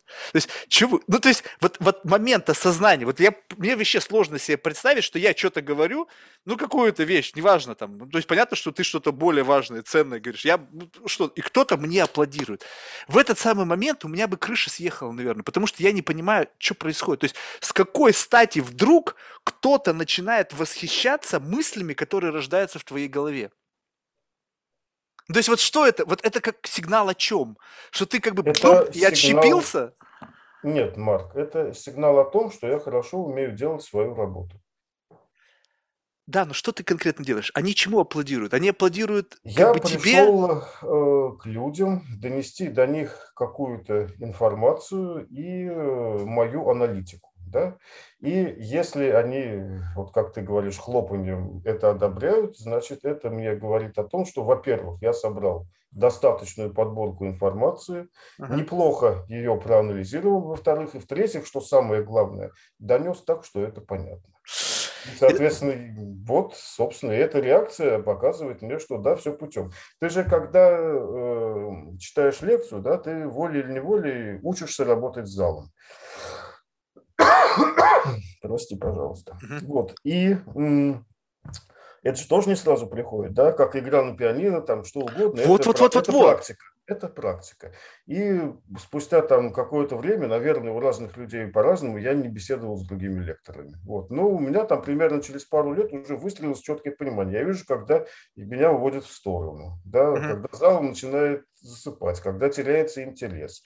Я понимаю, когда нужно пошутить, да, чтобы немножечко разбавить, если я что-то слишком сложное задвигаю. И это тоже своего, оказывается, это мне было прикольно, да, это своего рода искусство работы с большой живой Игра. аудиторией, да, не как вот ты сел э, для этого YouTube что-то записать, да, вот сел напротив камеры, ну и что-то там болтаешь, ты как бы понимаешь, что вот там она, эта аудитория, но ты, это монолог. Uh-huh. Да? А тут вот они все люди с живыми глазами и лицами, разными интересами, да, и нужно все построить так, чтобы, ну, хотя бы если не всем, то большинству, да, это было более или менее интересно, чтобы они получили что-то новое, потому что популяризация – это важно, да, для меня, по крайней мере. Сейчас ой, как хреново в мире с наукой, несмотря на то, что с наукой в мире здорово э, в плане физическом, да, но в плане метафизическом прямо ай-яй-яй, что творится. Вот, и, соответственно, аплодисменты, это значит, что я все сделал правильно. Интересный материал, неплохо интерпретированный и понятный для аудитории. Вот что это такое. Тогда вопрос. Максимизируешь ли ты по этому фактору? Ну, представь а себе. А по-русски. Ну, представь себе, что, допустим, вот э, как бы успешность твоей лекции в, твоей, ну, вот в твоей системе координат зависит не от того, что ты донес, а насколько это было принято аудиторией, и с какое количество аплодисментов ты сорвал? Это какой-то гнилой дуализм, Марк. Ты чего? Нет, конечно нет. Если бы у меня была задача срывать аплодисменты, я был бы этим, как их там, стендапером или комиком. Или ну, почему? Ты, это способ извлечения аплодисментов из аудитории может быть любым. Пожалуйста, лекции. Там, люди, вон, на, на фортепиано играют люди. Ведь они тоже, по сути, как бы мерилом их э, успешности в конечном итоге являются вот эти аплодисменты. Представь себе зал, там консерватория какая-нибудь, не знаю, там Венская опера, ну, в общем, какой-нибудь суперзал там где-нибудь. Выходит человек, он отыграл, и тишина. Вот, понимаешь, всем заплатил. Ну, тишина – это те же самые аплодисменты на самом деле. Потому что она может быть глубокая, глубокая, да, и то есть люди не могут даже вынырнуть из этого ощущения. Но это, да? такой, это, это иллюзия. Ты, ты можешь сейчас взять и перевернуть монетку, как тебе захочется. То есть вот, а вот объективно-то критики напишут, не, ну, не было ни одного мы, аплодисмента. Мы уже занялись логофилией, да, не будем об этом.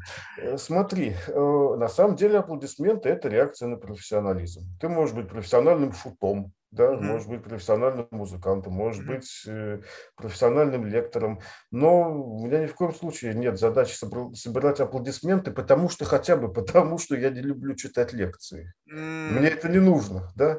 Вот, э, то есть для меня каждый выход на лекцию, ну это опять-таки не то, что травматично, ну я безусловно делаю над собой большое усилие, значит, есть хорошее краткое высказывание, может, не значит должен. Да? Uh-huh, uh-huh. Вот я могу хорошо читать лекции, и люди будут довольны, но сам по себе я этого не сделаю никогда. Значит, как правило, это заслуга моей жены, которая понимает, что я должен общаться вживую с людьми, и это полезно во всех смыслах, да, и вот она меня выпихивает. Я говорю, ой, блядь, ну ладно, ну да, ну хорошо, значит, еду, все. Если бы мне реально были нужны аплодисменты, так э, у меня же могла бы быть очередь там на эти, эти просто самих залов, которые хотят меня получить, да, отсюда и до обеда, и я бы только этим занимался. Вот в прошлом году я прочел две лекции в Москве, mm. да, за год. И то, э, если бы было на две меньше, я бы себя чувствовал гораздо комфортнее. Да? Вот. Поэтому, конечно, аплодисменты как таковые мне не нужны совершенно. Это для меня реально оценка качества моей работы. Не больше и не меньше. Это очень любопытно. Просто, знаешь, э, как бы... Когда я вот... говорил, что я мизантроп и социопат, я ни разу не соврал. Э, не, я понимаю, просто вот это же как бы, ну, вот представь себе, я сейчас пытаюсь затронуть ситуацию, когда вот, несмотря на... Вот ты сам описываешь, кто ты есть. И как бы я склонен этому верить, потому что у меня нет оснований как бы подозревать, что сейчас передо мной сидит какой-то хорошо отрежиссированный аватар. И вот это же как бы чуждо твоей природе. Ну, то есть, по сути, вот будучи вот таким как бы закрытым человеком, который, в принципе, не обращает внимания на сигналы извне, вдруг начать получать вот такой как бы овации. То есть, это же как бы немножечко как бы начинает какой-то сбой внутренний. То есть, думаешь, что... То есть, у тебя не было вот этого ощущения? Я сейчас понимаю, что, что с точки зрения аудитории, что это такое? С точки зрения аудитории ты совершенно прав. Это их реакция на хорошо выполненную работу. Просто, видимо, в формате лекции другого варианта нет. Ну, не будут же они выбегать и все целовать тебя. То есть это самый простой, самый простой способ как бы показать, что им это понравилось, это аплодисменты. Кто-то хорошо придумал, согласись. Кто-то в свое время изобрел вот эту штуку или вот эту штуку, как демонстрация того, что кому-то что-то понравилось. А вот когда самолет садится хорошо и все начинают хлопать, меня это почему-то бесит. Это даже какой-то бред, если честно. Я когда ну первый раз в жизни это понял, ну что вообще происходит? Что ну случилось? хорошо сделали свою работу, на самом деле, да, сели, не разбились. Ну, может, То есть все на самом деле можно и похлопать. всю дорогу бздели, что они не долетят, и потом так обрадовались, блин, мы сели. ну вот это, как бы тебя это никак не пошатнуло. То есть, когда впервые ты ощутил аплодисменты, тебя это вот никак не, не изменило. Сказать, блин, вот теперь, Михаил, с этого самого момента ты стал каким-то другим. Я понимаю, о чем ты, Марк. Нет, нет, не повлиял и не стал. Я очень хорошо... Значит, один из тех моментов, за которые я сам себя ценю, это за то, что я очень хорошо сам себя знаю и сам себе не вру. Mm. Иногда не врать самому себе гораздо сложнее, чем даже врать окружающим. Да? Вот, поэтому э, я именно поэтому, например, я не стал защищать докторскую, да, хотя мог бы сделать это уже 10 раз. Мне дико, что меня будут оценивать люди, которые как правило, в массе своей будут ниже меня уровнем, и вот я перед ними буду там чего-то еще как-то. Ну, просто чрезвычайно мне это странно. Я знаю себе цену, я, ну, ты видишь, да, я вообще называю вещи своими именами, и если бы кто-то сделал такой аватар, как ты говоришь, да, в виде меня, ну, блин, это была бы большая работа, достойная тоже аплодисментов. То есть, я в принципе, просто, чисто я... теоретически сыграть в тебя можно было бы? Ну, наверное, сложно, потому сложно? что я думаю, что да. То есть мне в меня сыграть было бы чрезвычайно легко, да. А вот э, кому-то, чтобы реально тебе было пофигу, вот на 102% пофигу, что о тебе думают и говорят окружающие, а я ровно так и устроен, да. Это очень, кстати, поддерживает в обычной жизни. Ну, такое не просто сыграть я думаю. То есть, в общем, глобально я точно знаю, как я устроен, что мне от самого себя ждать, и у меня нормальная, ну то есть я надеюсь, что адекватная самооценка, не завышенная, не заниженная, адекватная. И поэтому меня не испортили медные трубы, если так. Mm, это любопытно. Я просто, это знаешь, почему я задал эти вопросы? Вообще, почему вот стал как бы копаться? Это же удивительно, ведь по сути, ведь если бы не вот это вот какое-то засилие интернета, медиа, то с какой-то долей вероятности о тебе могли бы узнать только читатели твоих книг. И, наверное, читателей книг было бы в разы меньше, ну, потому что как бы вот это вот проникновение информации за счет публичных выступлений, за счет вот этого интернета, он все-таки их увеличивает, то есть вот это вот. И сам факт того, что в какой-то мере ты стал кем ты сейчас являешься, это в этом есть не только заслуга того, что ты много занимался этим, и сейчас это просто людей, таких как я, просто привлекает, потому что, блин, это же клево. Человек там всю жизнь занимался этим, а теперь у меня есть возможность за короткий момент какой-то там черпачком немножечко из него похлебать что-нибудь интересного, сливы каких-нибудь там сверху. И поэтому это привлекает людей. Но в целом, если меня... При... Опять, я, блин, ну, как бы попробуй поверить, что мы с максимальной честностью, что мне действительно похер, будет потом это кто-то слушать или нет. То есть я не пытаюсь паразитировать на тебе, как на чем-то, что потом мне позволит увеличить количество просмотров. Представь себе, что вообще нас никто не слушает, кроме моей мамы. ну, ну шутку, да? А вот в большинстве случаев вот это вот, это как некий драйвер, который теперь привлек, привлек, при, при, привлекает внимание совершенно разным людям. Эти люди, ран, вот, причем есть некоторые люди ну, вообще совершенно смешные. Я просто сейчас вот отмотаю лет на 20 назад, вот никогда бы этот человек не стал бы объектом внимания с его там какими-то дефектами речи, неказистой внешностью, потому что это не жизнеспособно. Он просто ни хрена не жизнь. Сейчас жизнеспособно. Ты можешь быть каким угодно фриком. Если у тебя есть какой-то набор колоссальных знаний, люди к тебе подтянутся и тем самым это выдавливает тебя на общественное внимание, вот какой-то интерес и так далее. И вот то, что произошло, по сути, как бы ты жил своей жизнью, а, бах, появился интернет, и он как, знаешь, вот эти вот шу, софиты загорелись над тобой в какой-то момент времени, ты думаешь, блин, а как так вышло-то? Я жил до этого, вот как-то жил, жил, ну, как-то вот, а тут раз, и в один день надо мной включили свет. Да, и стали вдруг... было, как ты рассказываешь. А как это то, вот то, внутренне то, переживалось? Без, то, то, только без вот таких э, выводов и без внутренних переживаний. Как мне это до тебя донести, я не знаю. Значит, если бы не интернет, то однозначно меня бы не знал никто, кроме моих читателей, и были бы эти читатели, потому что многое из того, чем я заинтересовался, первоисточником были не только книги, но и интернет. Да? Прискочили mm-hmm. какие-то сведения, я смог найти какие-то работы, которую я бы не нашел ни в наших библиотеках, да, ни вообще нигде. И в лучшем случае это был бы буря в стакане, да, бурный ажиотаж в узком кругу. То, чем я занимаюсь, если бы я опять-таки пошел этим путем, я совершенно готов признать, что во многом именно интернет и его наличие, и вот это вот высвечивание, да, и общение определило тот вектор, которым я начал двигаться, и вот э, сделал из меня то, что я сейчас представляю, и этого совершенно не отрицаю. Это как бы нормально. Да? А ты можешь вот экстраполировать среда. этот вектор в будущее? Вот если все пойдет так, как пойдет, можешь представить? Тогда меня посадят. Слушай, а кстати, вот это любопытно. Ну, скажем так, э, насколько я знаю, в России не самая благоприятная среда с точки зрения там ограничений закона на там на подобные на, на разные виды деятельности. Никогда не думал приехать туда, где более плодотворно, ну, в этом отношении, где нету запретов, где там есть гранты на изучение там тех или иных направлений. Мне здесь нравится.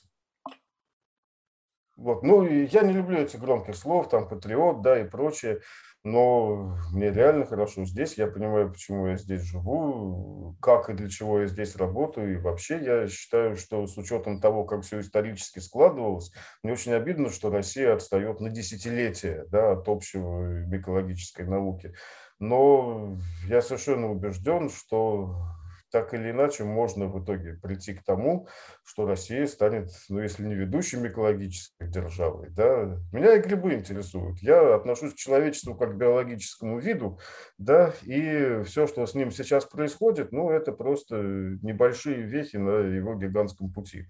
Вот, но то, что здесь у нас связано с грибами, я о своем, о девичьем, да, вот, и тот потенциал нашей страны, и просто даже устройство наших голов. Русские головы очень прикольно предрасположены к микологии. И если это все правильно собрать и организовать, ну, мне кажется, мы можем выйти на невероятные просторы, и мне хочется этим заниматься, и я буду.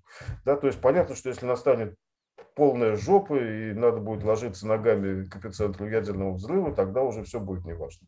Но глобально я очень комфортно чувствую себя в России, я свой среди своих, да, ну, и этих своих так много, вот, что ну, никаких проблем, никуда не хочу ехать.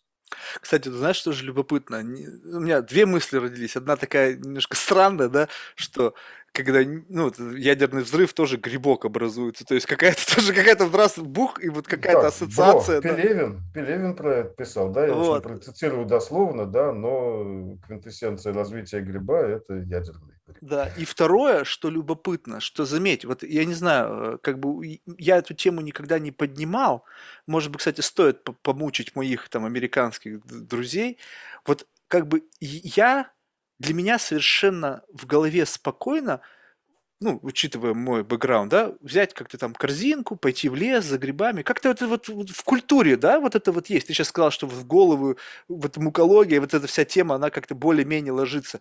И, ну, наверняка да. есть и другие да. культуры, в которых тоже собирательство грибов, оно также как бы вот в подкорке какой-то есть.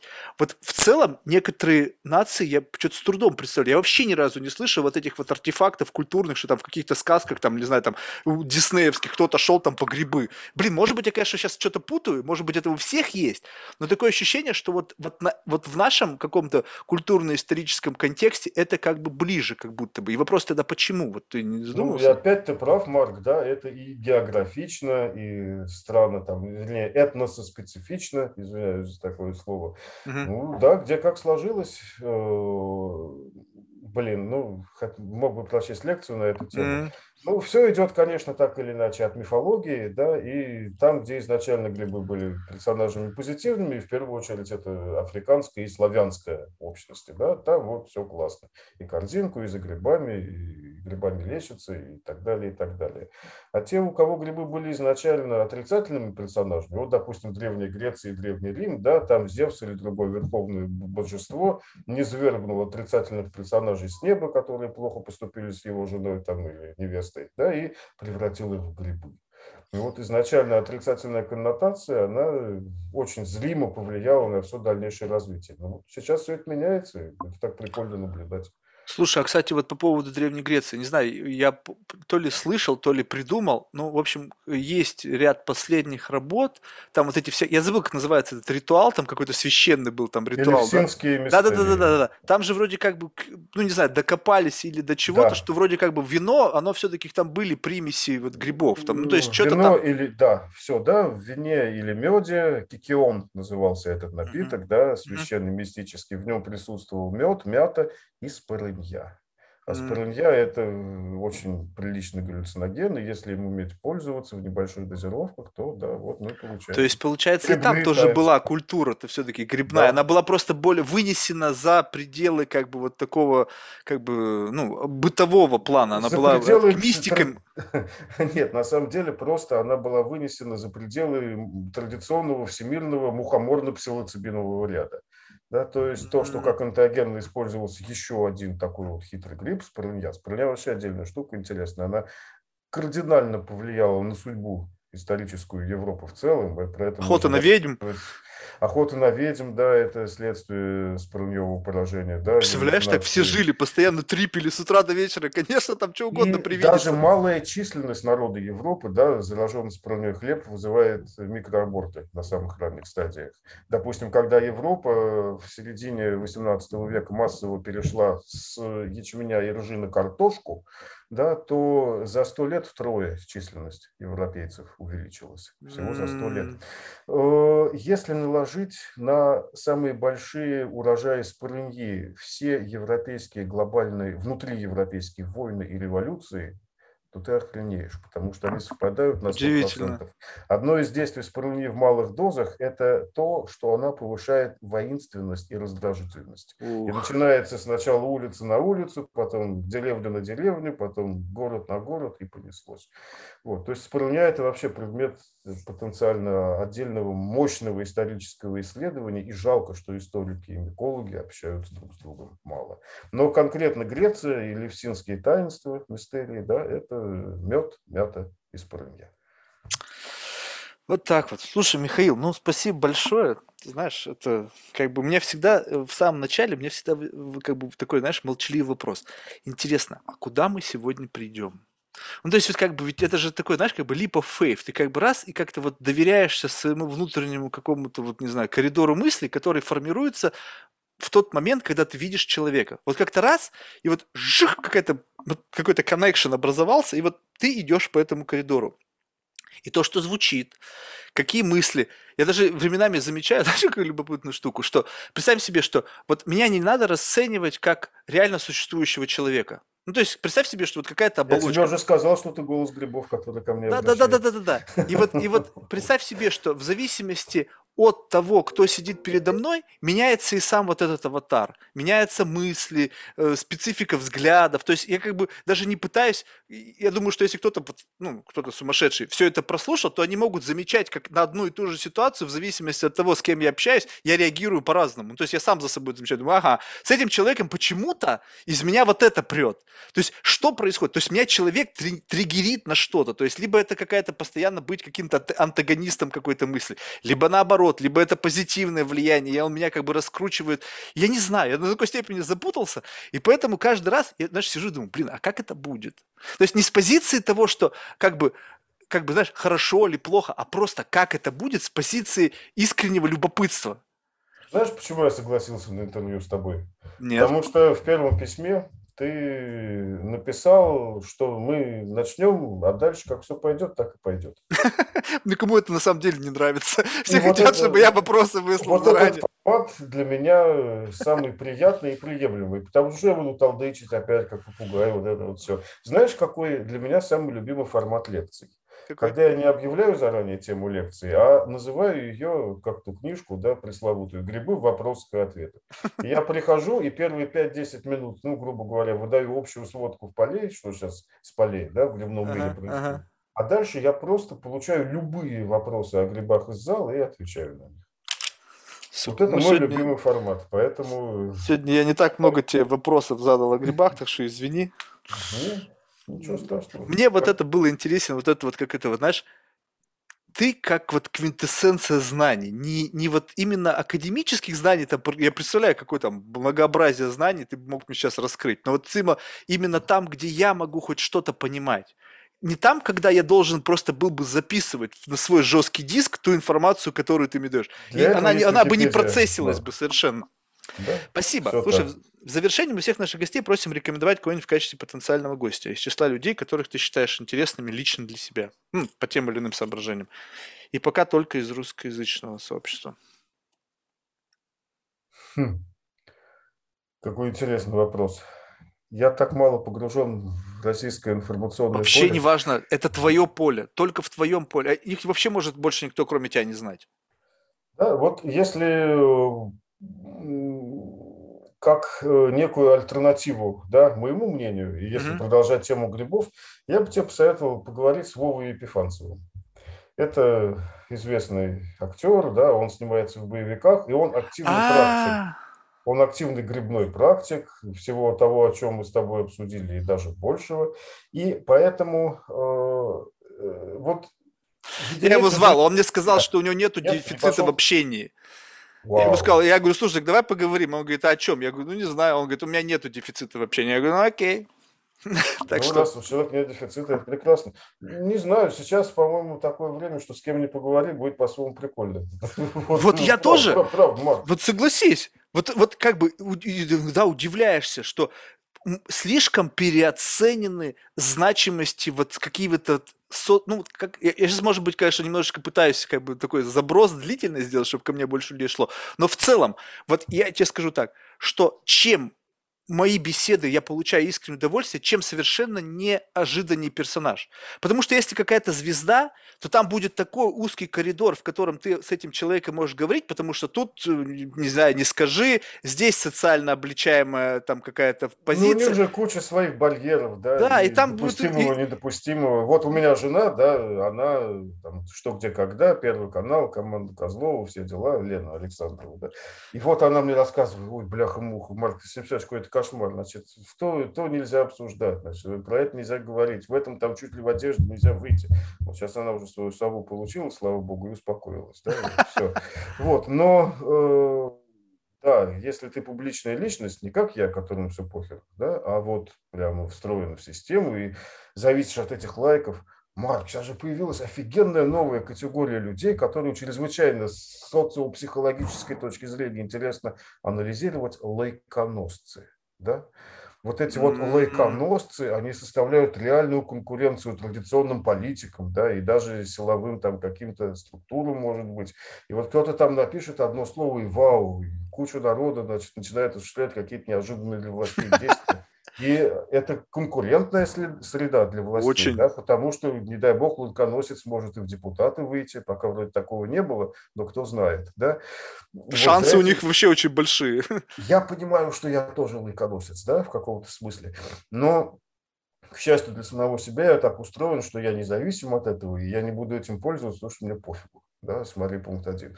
Вот, но вообще очень интересный новый кластер и наблюдать за этим огромное удовольствие. Супер. Я, вот, знаешь, тоже бы хотел с кем-то вот таким вот лайконосцем, матерым поговорить. Но, понимаешь, а, они все условно как бы, во-первых, я, наверное, не тот калибр то есть я тоже, наверное, должен быть лайконосцем, причем таким нехилого ранга какого-нибудь, чтобы со мной другой лайконосец разговаривал. Вот именно вот с позиции там уже, знаешь, таких рыцарей ордена. Не с позиции просто как человека лайконосца, а вот именно с позиции ордена. Потому что именно там, вот когда уже шизает это, уже, уже, уже люди начинают немножко по-другому мыслить. То есть они считают, И что... они же зарабатывают этим, реально, да? Они же умеют монетизировать лайки. Я недавно специально вот в Ютьюбе, вообще во всех своих роликах взял и отключил монетизацию. Ну, потому что мне это не нужно. Я зарабатываю уж точно не этим. Да? Вот. И ну, я очень доволен собой, без малейшего зазрения совести об этом говорю, что я от этого независим и могу себе позволить говорить, что думаю. А, о, а знаешь, самый кайф, вот прямо под занавес, да? А, от чего я получаю во время ну, там, тех же лекций. Вот ты спрашивал, от чего я получаю удовольствие. Ага, ага. Да? Да, да, Не аплодисменты. Наибольшее удовольствие, когда я на вопрос могу ответить «не знаю». Потому что я достиг такого статуса уже, сам для себя, по крайней мере, что я реально могу позволить себе не начать выкручиваться, что-то там придумывать, экстраполировать. А нет людей, которые знают все. И я очень много чего не знаю, в том числе и о грибах. И когда я отвечаю честно, не знаю, это такой кайф. Да? И вот и посмотреть на лица в этот момент тоже очень прикольно. Бля, как это? Вот это вот выражение. Знаешь, я, я, это, это, это, это такая, да, наверное, как бы роскошь в определенный период. Но с другой стороны, мне иногда хочется, чтобы ты сказал, я не знаю, но как бы я готов на эту тему поспекулировать. И вот многие из... Обычно этим и заканчивается. Да, да но, но вот есть вот ряд людей из академического сообщества, которые да, вот они не знают, и все. И дальше я не обсуждаю. И тут это, думаешь... Это, это неправильно. То есть это не конструктивно. То есть это честно, да, но не конструктивно. То есть да, ты честно признал, что да, вот так, а конструктив уже заключается в том, что ты предупреждаешь, что ты начинаешь фантазировать, да, или экстраполировать, да, но, по крайней мере, ты пытаешься ответить на вопрос. Это нормально. Супер, Михаил. Ну, я получил искреннее удовольствие, ничем не меньше, чем как бы от э, самого употребления грибов. Я как бы, у меня, честно сказать, была такая, знаешь, у меня есть какой-то свои там рецептуры, я там, знаешь, там 2-3 грамма плюс марихуана смешать, это все как бы потребить. И у меня как бы такой, знаешь, идеальный такой джентльменский набор для бесед. Еще один миксолог, ага. Вот, и я, и я думаю, блин, а стоит или не стоит?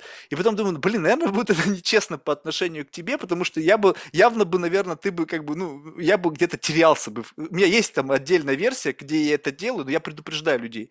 То есть там не всем комфортно, потому что, ну, представляешь, я разговариваю с человеком, который там на, на трех каких-то там слоях чем-то своем думает, причем в этом, и причем как бы держит это в контекст основной беседы, плюс еще несколько слоев, которые сам для себя уже это раз... Я думал, не, наверное, будет нечестно. Хотя соблазн был великий, но я удержался. Поэтому спасибо. Ну, на самом деле, правильно. И тебе спасибо, Марк. Сегодня для меня было хорошее позитивное утро. Супер. Всего доброго. Успехов. Счастливо. Взаимно. Пока. Давай.